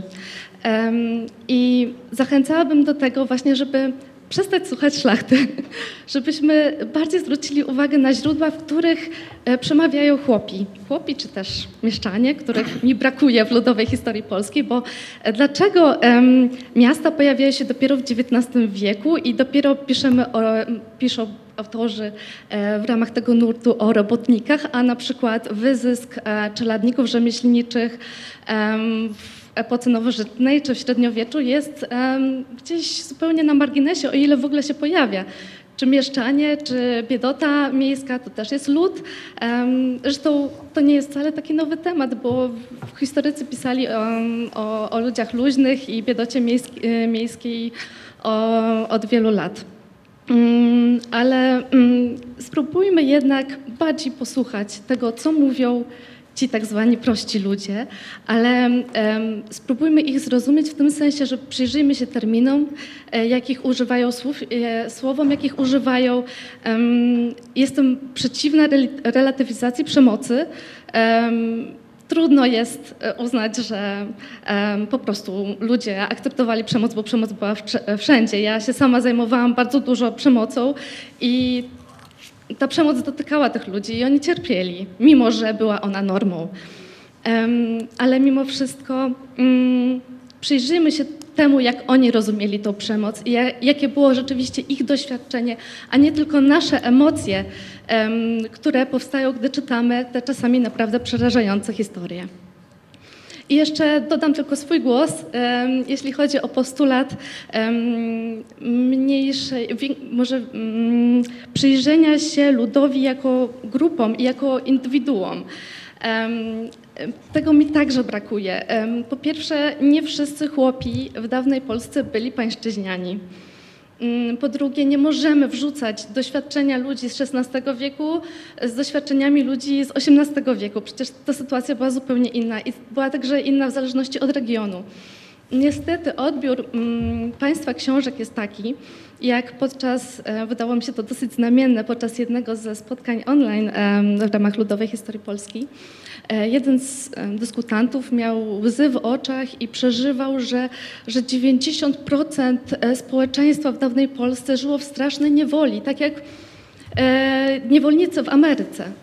No ale to, to nie jest ten obraz. Przecież mamy obraz bardzo zróżnicowany i to nie znaczy, że wyzysku nie było. Przecież był na wszystkich poziomach i należy o tym mówić. I należy mówić o pańszczyźnie i należy mówić o przemocy. Tylko, że ten obraz był bardzo zróżnicowany i byli chłopi, którzy byli zamożni, wykształceni i płacili czynsz. E, I byli, byli chłopi, którzy rzeczywiście e, byli wyzyskiwani e, w ramach gospodarki folwarczno-pańszczyźnianej. Że po prostu już skończyć tak. Przepraszam za, e, za ten zbyt długi być może głos. Także kończę już e, i dziękuję bardzo za, za e, tą bardzo ciekawą dyskusję. Bardzo Pani dziękujemy. Jeszcze.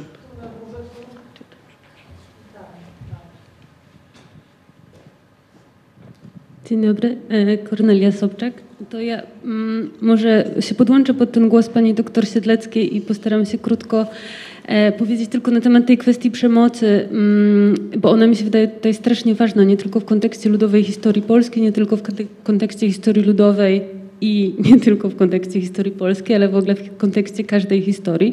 No bo oczywiście jest możliwe takie spojrzenie na historię, które, które pokazuje, że ta cała historia ludzkości jest historią przemocy. E, I to nie jest przesada, to nie jest retoryka, tylko to jest e, jakiś, e, mm, jakiś stan faktyczny, który możemy dostrzec, jeżeli odpowiednio swój aparat badawczy nastawimy. Natomiast teraz jest pytanie o to, jakie są kompetencje i prerogatywy historyczki, antropolożki, antropologa czy mm, pisarza publicznego i co z tym zrobić, prawda? I Wydaje mi się, że mm, trzeba to konstato konstatować, prawda? Trzeba jakby odkrywać e, ciągle e, ten e, świat przeszłości jako świat przemocy wszechobecnej na bardzo różnych poziomach właśnie intersekcjonalnie przecinających się, tak? To znaczy oczywiście, że jest tak, jak mówiła pani profesor Kałwa, że ofiary przemocy są i były jednocześnie jej sprawcami, ponieważ tak e, wyglądał jakiś horyzont mentalny ludzi w poszczególnych epokach. I teraz właśnie e, chciałam się odnieść do tego, co mówiła pani profesor Kałwa o tego, czy mogę przykładać własne wartości do świata przyszłości e, i czy mogę domagać się od ludzi z przeszłości, żeby, mm, prawda, to znaczy, czy mogę jakoś oceniać ich moralnie. I wydaje mi się, że to nie o to chodzi i że to jest taka pułapka albo taki mm, też dość wygodny Wygodny wybieg, wygodna klauzula, którą często historycy sobie stawiają, żeby właśnie jakby mm, nie oceniać. E, I oczywiście, że jest tak, że inne czasy, inne zwyczaje, przeszłość jest innym krajem i jakby ludzie robią rzeczy w przeszłości inaczej, robili inaczej, inaczej doświadczali. I oczywiście, że klaps dzisiaj nie jest tym samym, co klaps 50 e, lat temu, a chłosta dzisiaj też nie jest tym samym, co chłosta 200 lat temu, czy 300, ale też e, nie tym samym 200 lat temu, co 50 lat temu.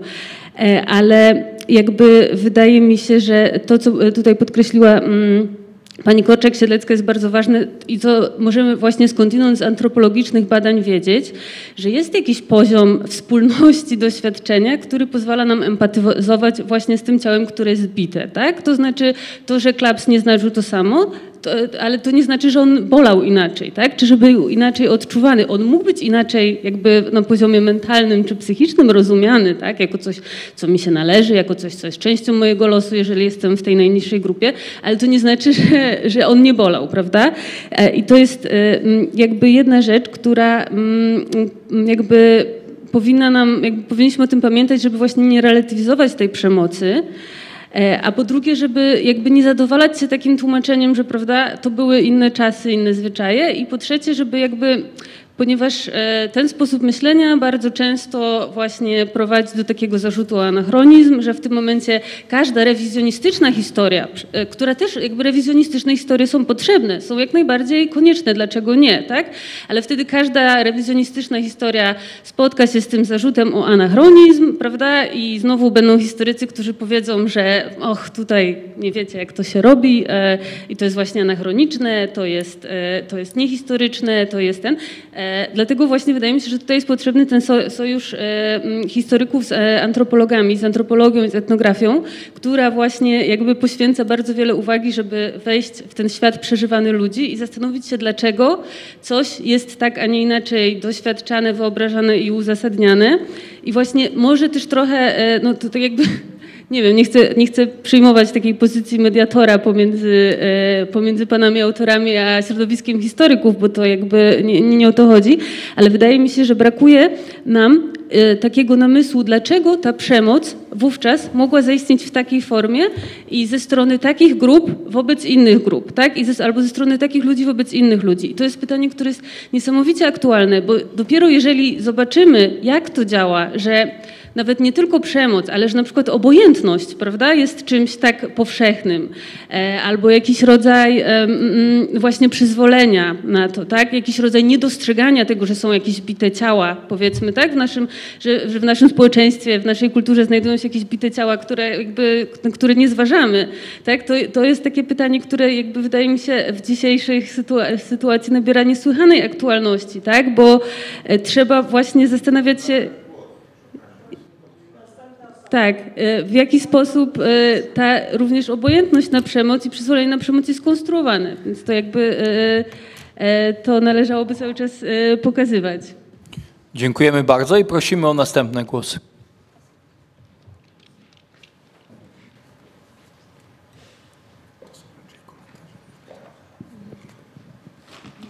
Dziękuję. Ja króciutko, Janusz Zieleniecki.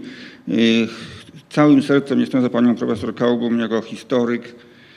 Całości popieram, rosłem, kiedy słyszałem pani wypowiedź. Natomiast mam do pana e, profesora Pobłockiego pytanie. Mówił pan na samym początku, że pan, ta książka jest etny, i historyczna, i socjologiczna, i antropologiczna. Pan jest, natury, jest pan antropologiem, jakby e, jest to pana główna dziedzina, w której pan się specjalizuje. Ale czytając tę książkę dwukrotnie, mówię, bo, bo chciałem ją zrozumieć, Doszedłem do wniosku, że tam właściwie historii praktycznie nie ma. Jest tylko antropologia i trochę socjologii, więc jakby Pan był mógł uprzejmie na ten temat coś powiedzieć. Dziękuję. Dziękujemy. Czy jeszcze może już ostatnie głosy, żebyśmy Ja jeszcze... nie mam pytań, tylko chcę króciutko obu panom autorom podziękować za konkretne i ja jestem zachęcony i będę te książki czytał. Dziękuję bardzo. Bardzo dziękuję, bo to jest jeden z celów naszej debaty. Bardzo dziękujemy. I jeśli Państwo nie mają, a nie widzę już głosów, było ich y, no, dostatecznie dużo i ważnych, y, to poprosimy, żeby nasi autorzy się do tych głosów ustosunkowali. To znaczy, ja nie rozumiem, co to, na czym polega pytanie, że nie ma historii w tej książce.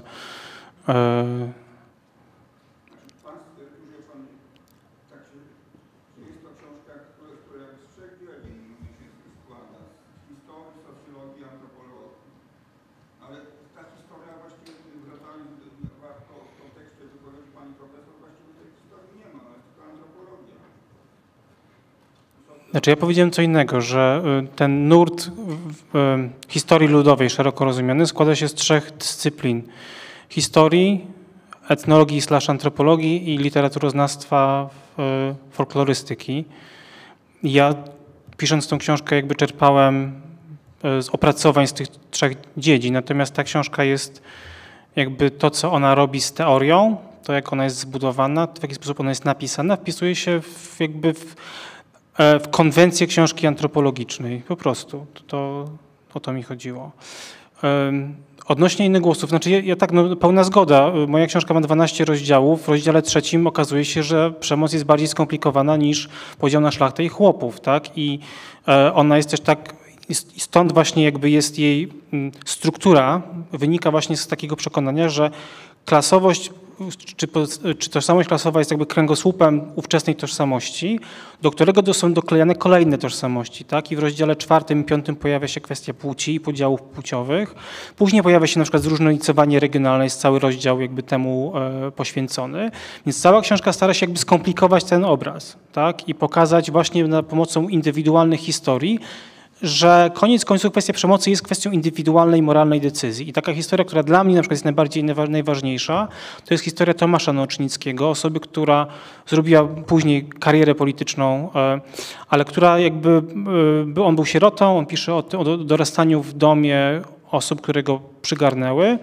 E, pisze o, o, bardzo dużej mm, krzywdzie, która mu się w życiu wydarzyła i pisze o tym, że on koniec końców zdecydował się nie przekazywać tej przemocy dalej. Tak? I dla mnie to był jest też taki e, pierwiastek, który pokazuje, że rzeczywiście przemoc to jest temat ważny, to jest temat, który wyznaczał w dużej mierze strukturę społeczną, ale obok przemocy było też bardzo dużo jakby świata, tak? Znaczy, że przemoc nie definiowała całości tamtej, tamtej rzeczywistości.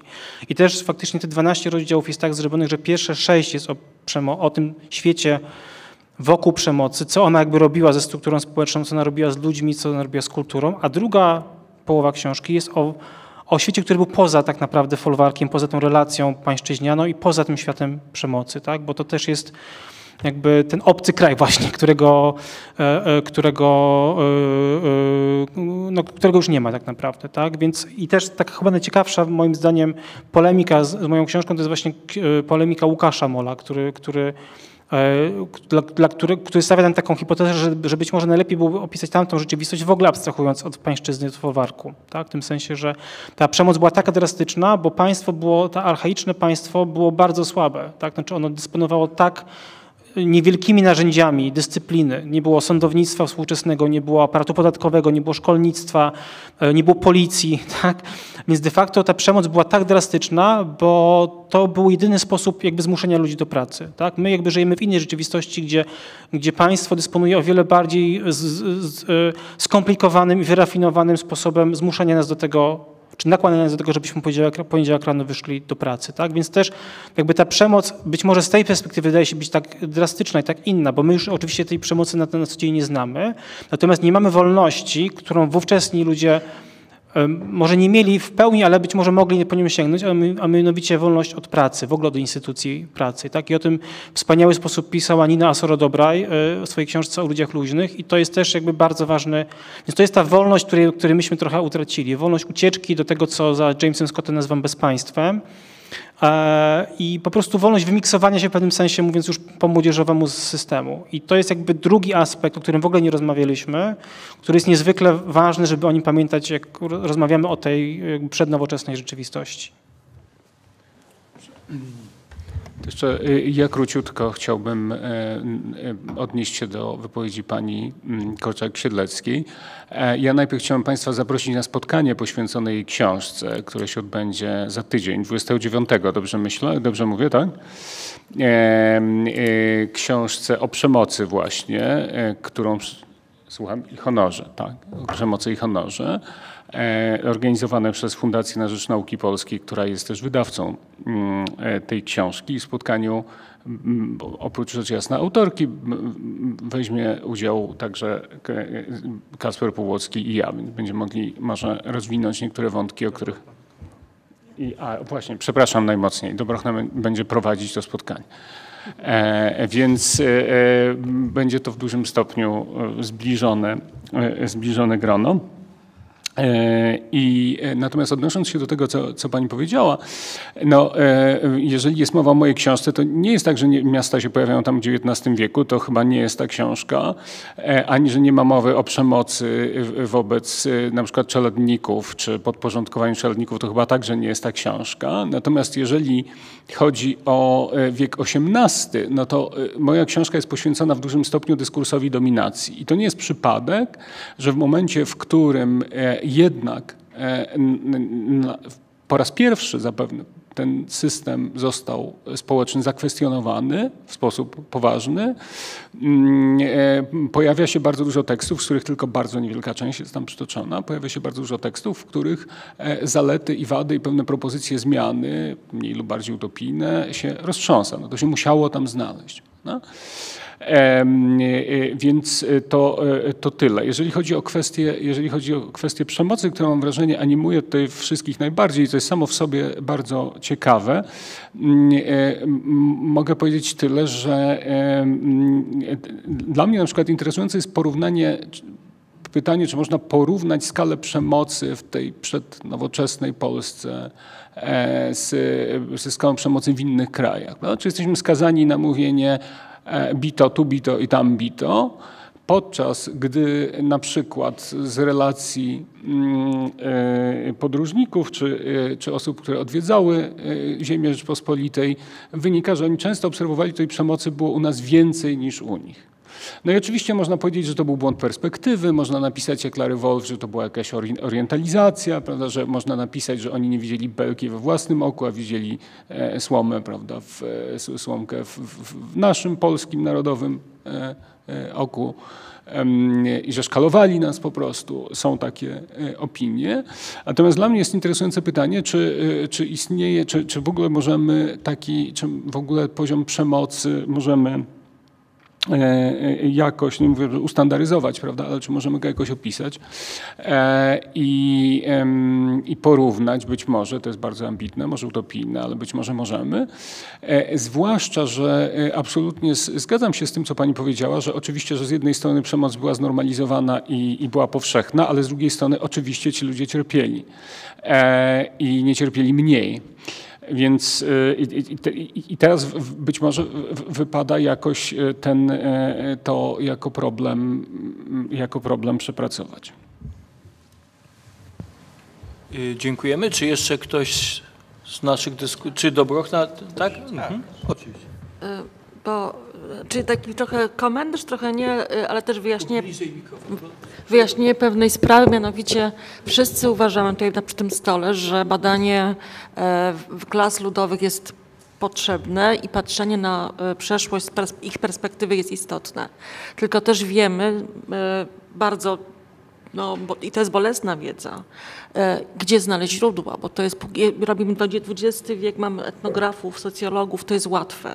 Natomiast im dalej w las, im w przeszłość, tym z, tym z tymi źródłami jest e, znacznie gorzej, tym bardziej, że te źródła także dokonują później, one też nie są zapisem oryginalnych wypowiedzi i pytanie, jak dotrzeć do, do tego, co mówili i co myśleli e, zwyczajni ludzie, którzy po prostu nie umieli pisać, tak, i nawet tego nie byli w stanie zrobić.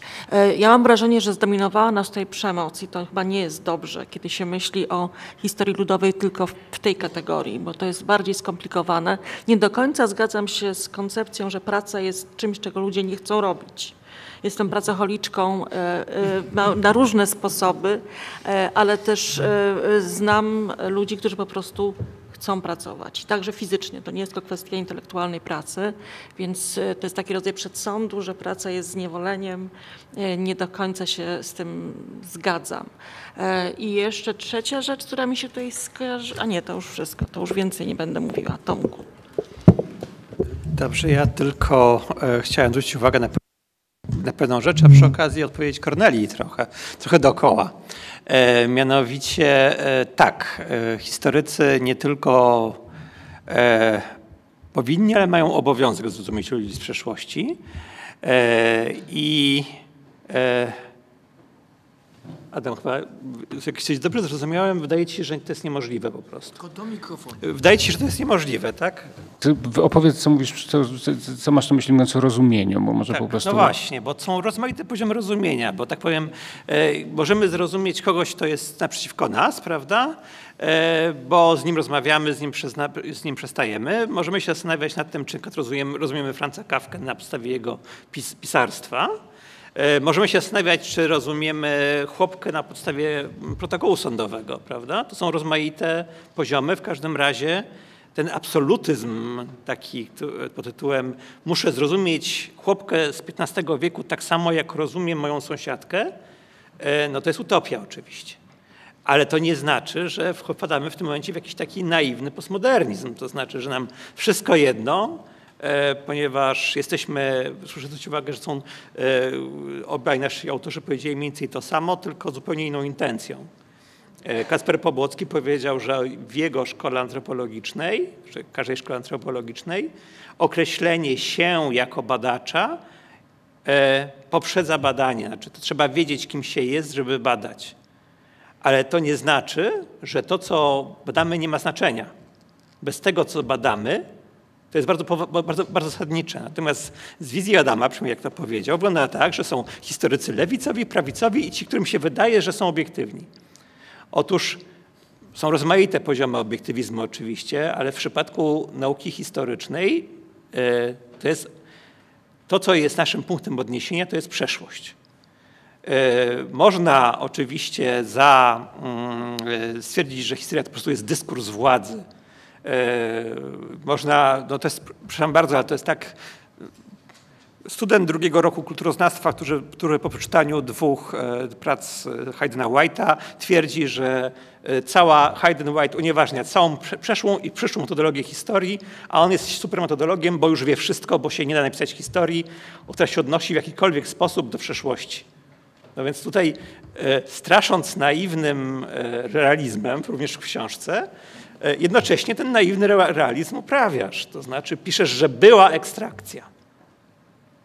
No, więc tutaj jest, jest wpadanie w pułapkę tego, tego tak, takiego właśnie spojrzenia, że nic nie możemy powiedzieć, wszystko jest polityczne, nie możemy powiedzieć w żaden sposób e, napisać o przeszłości tak, żeby nie ulegać systemowi władzy, to jest jednak pułapka badawcza.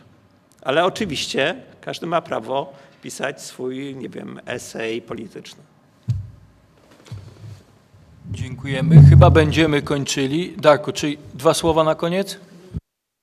Ja podziękuję bardzo naszym panelistom za bardzo cywilizowaną dyskusję, grzeczną. To jest Bez przemocy.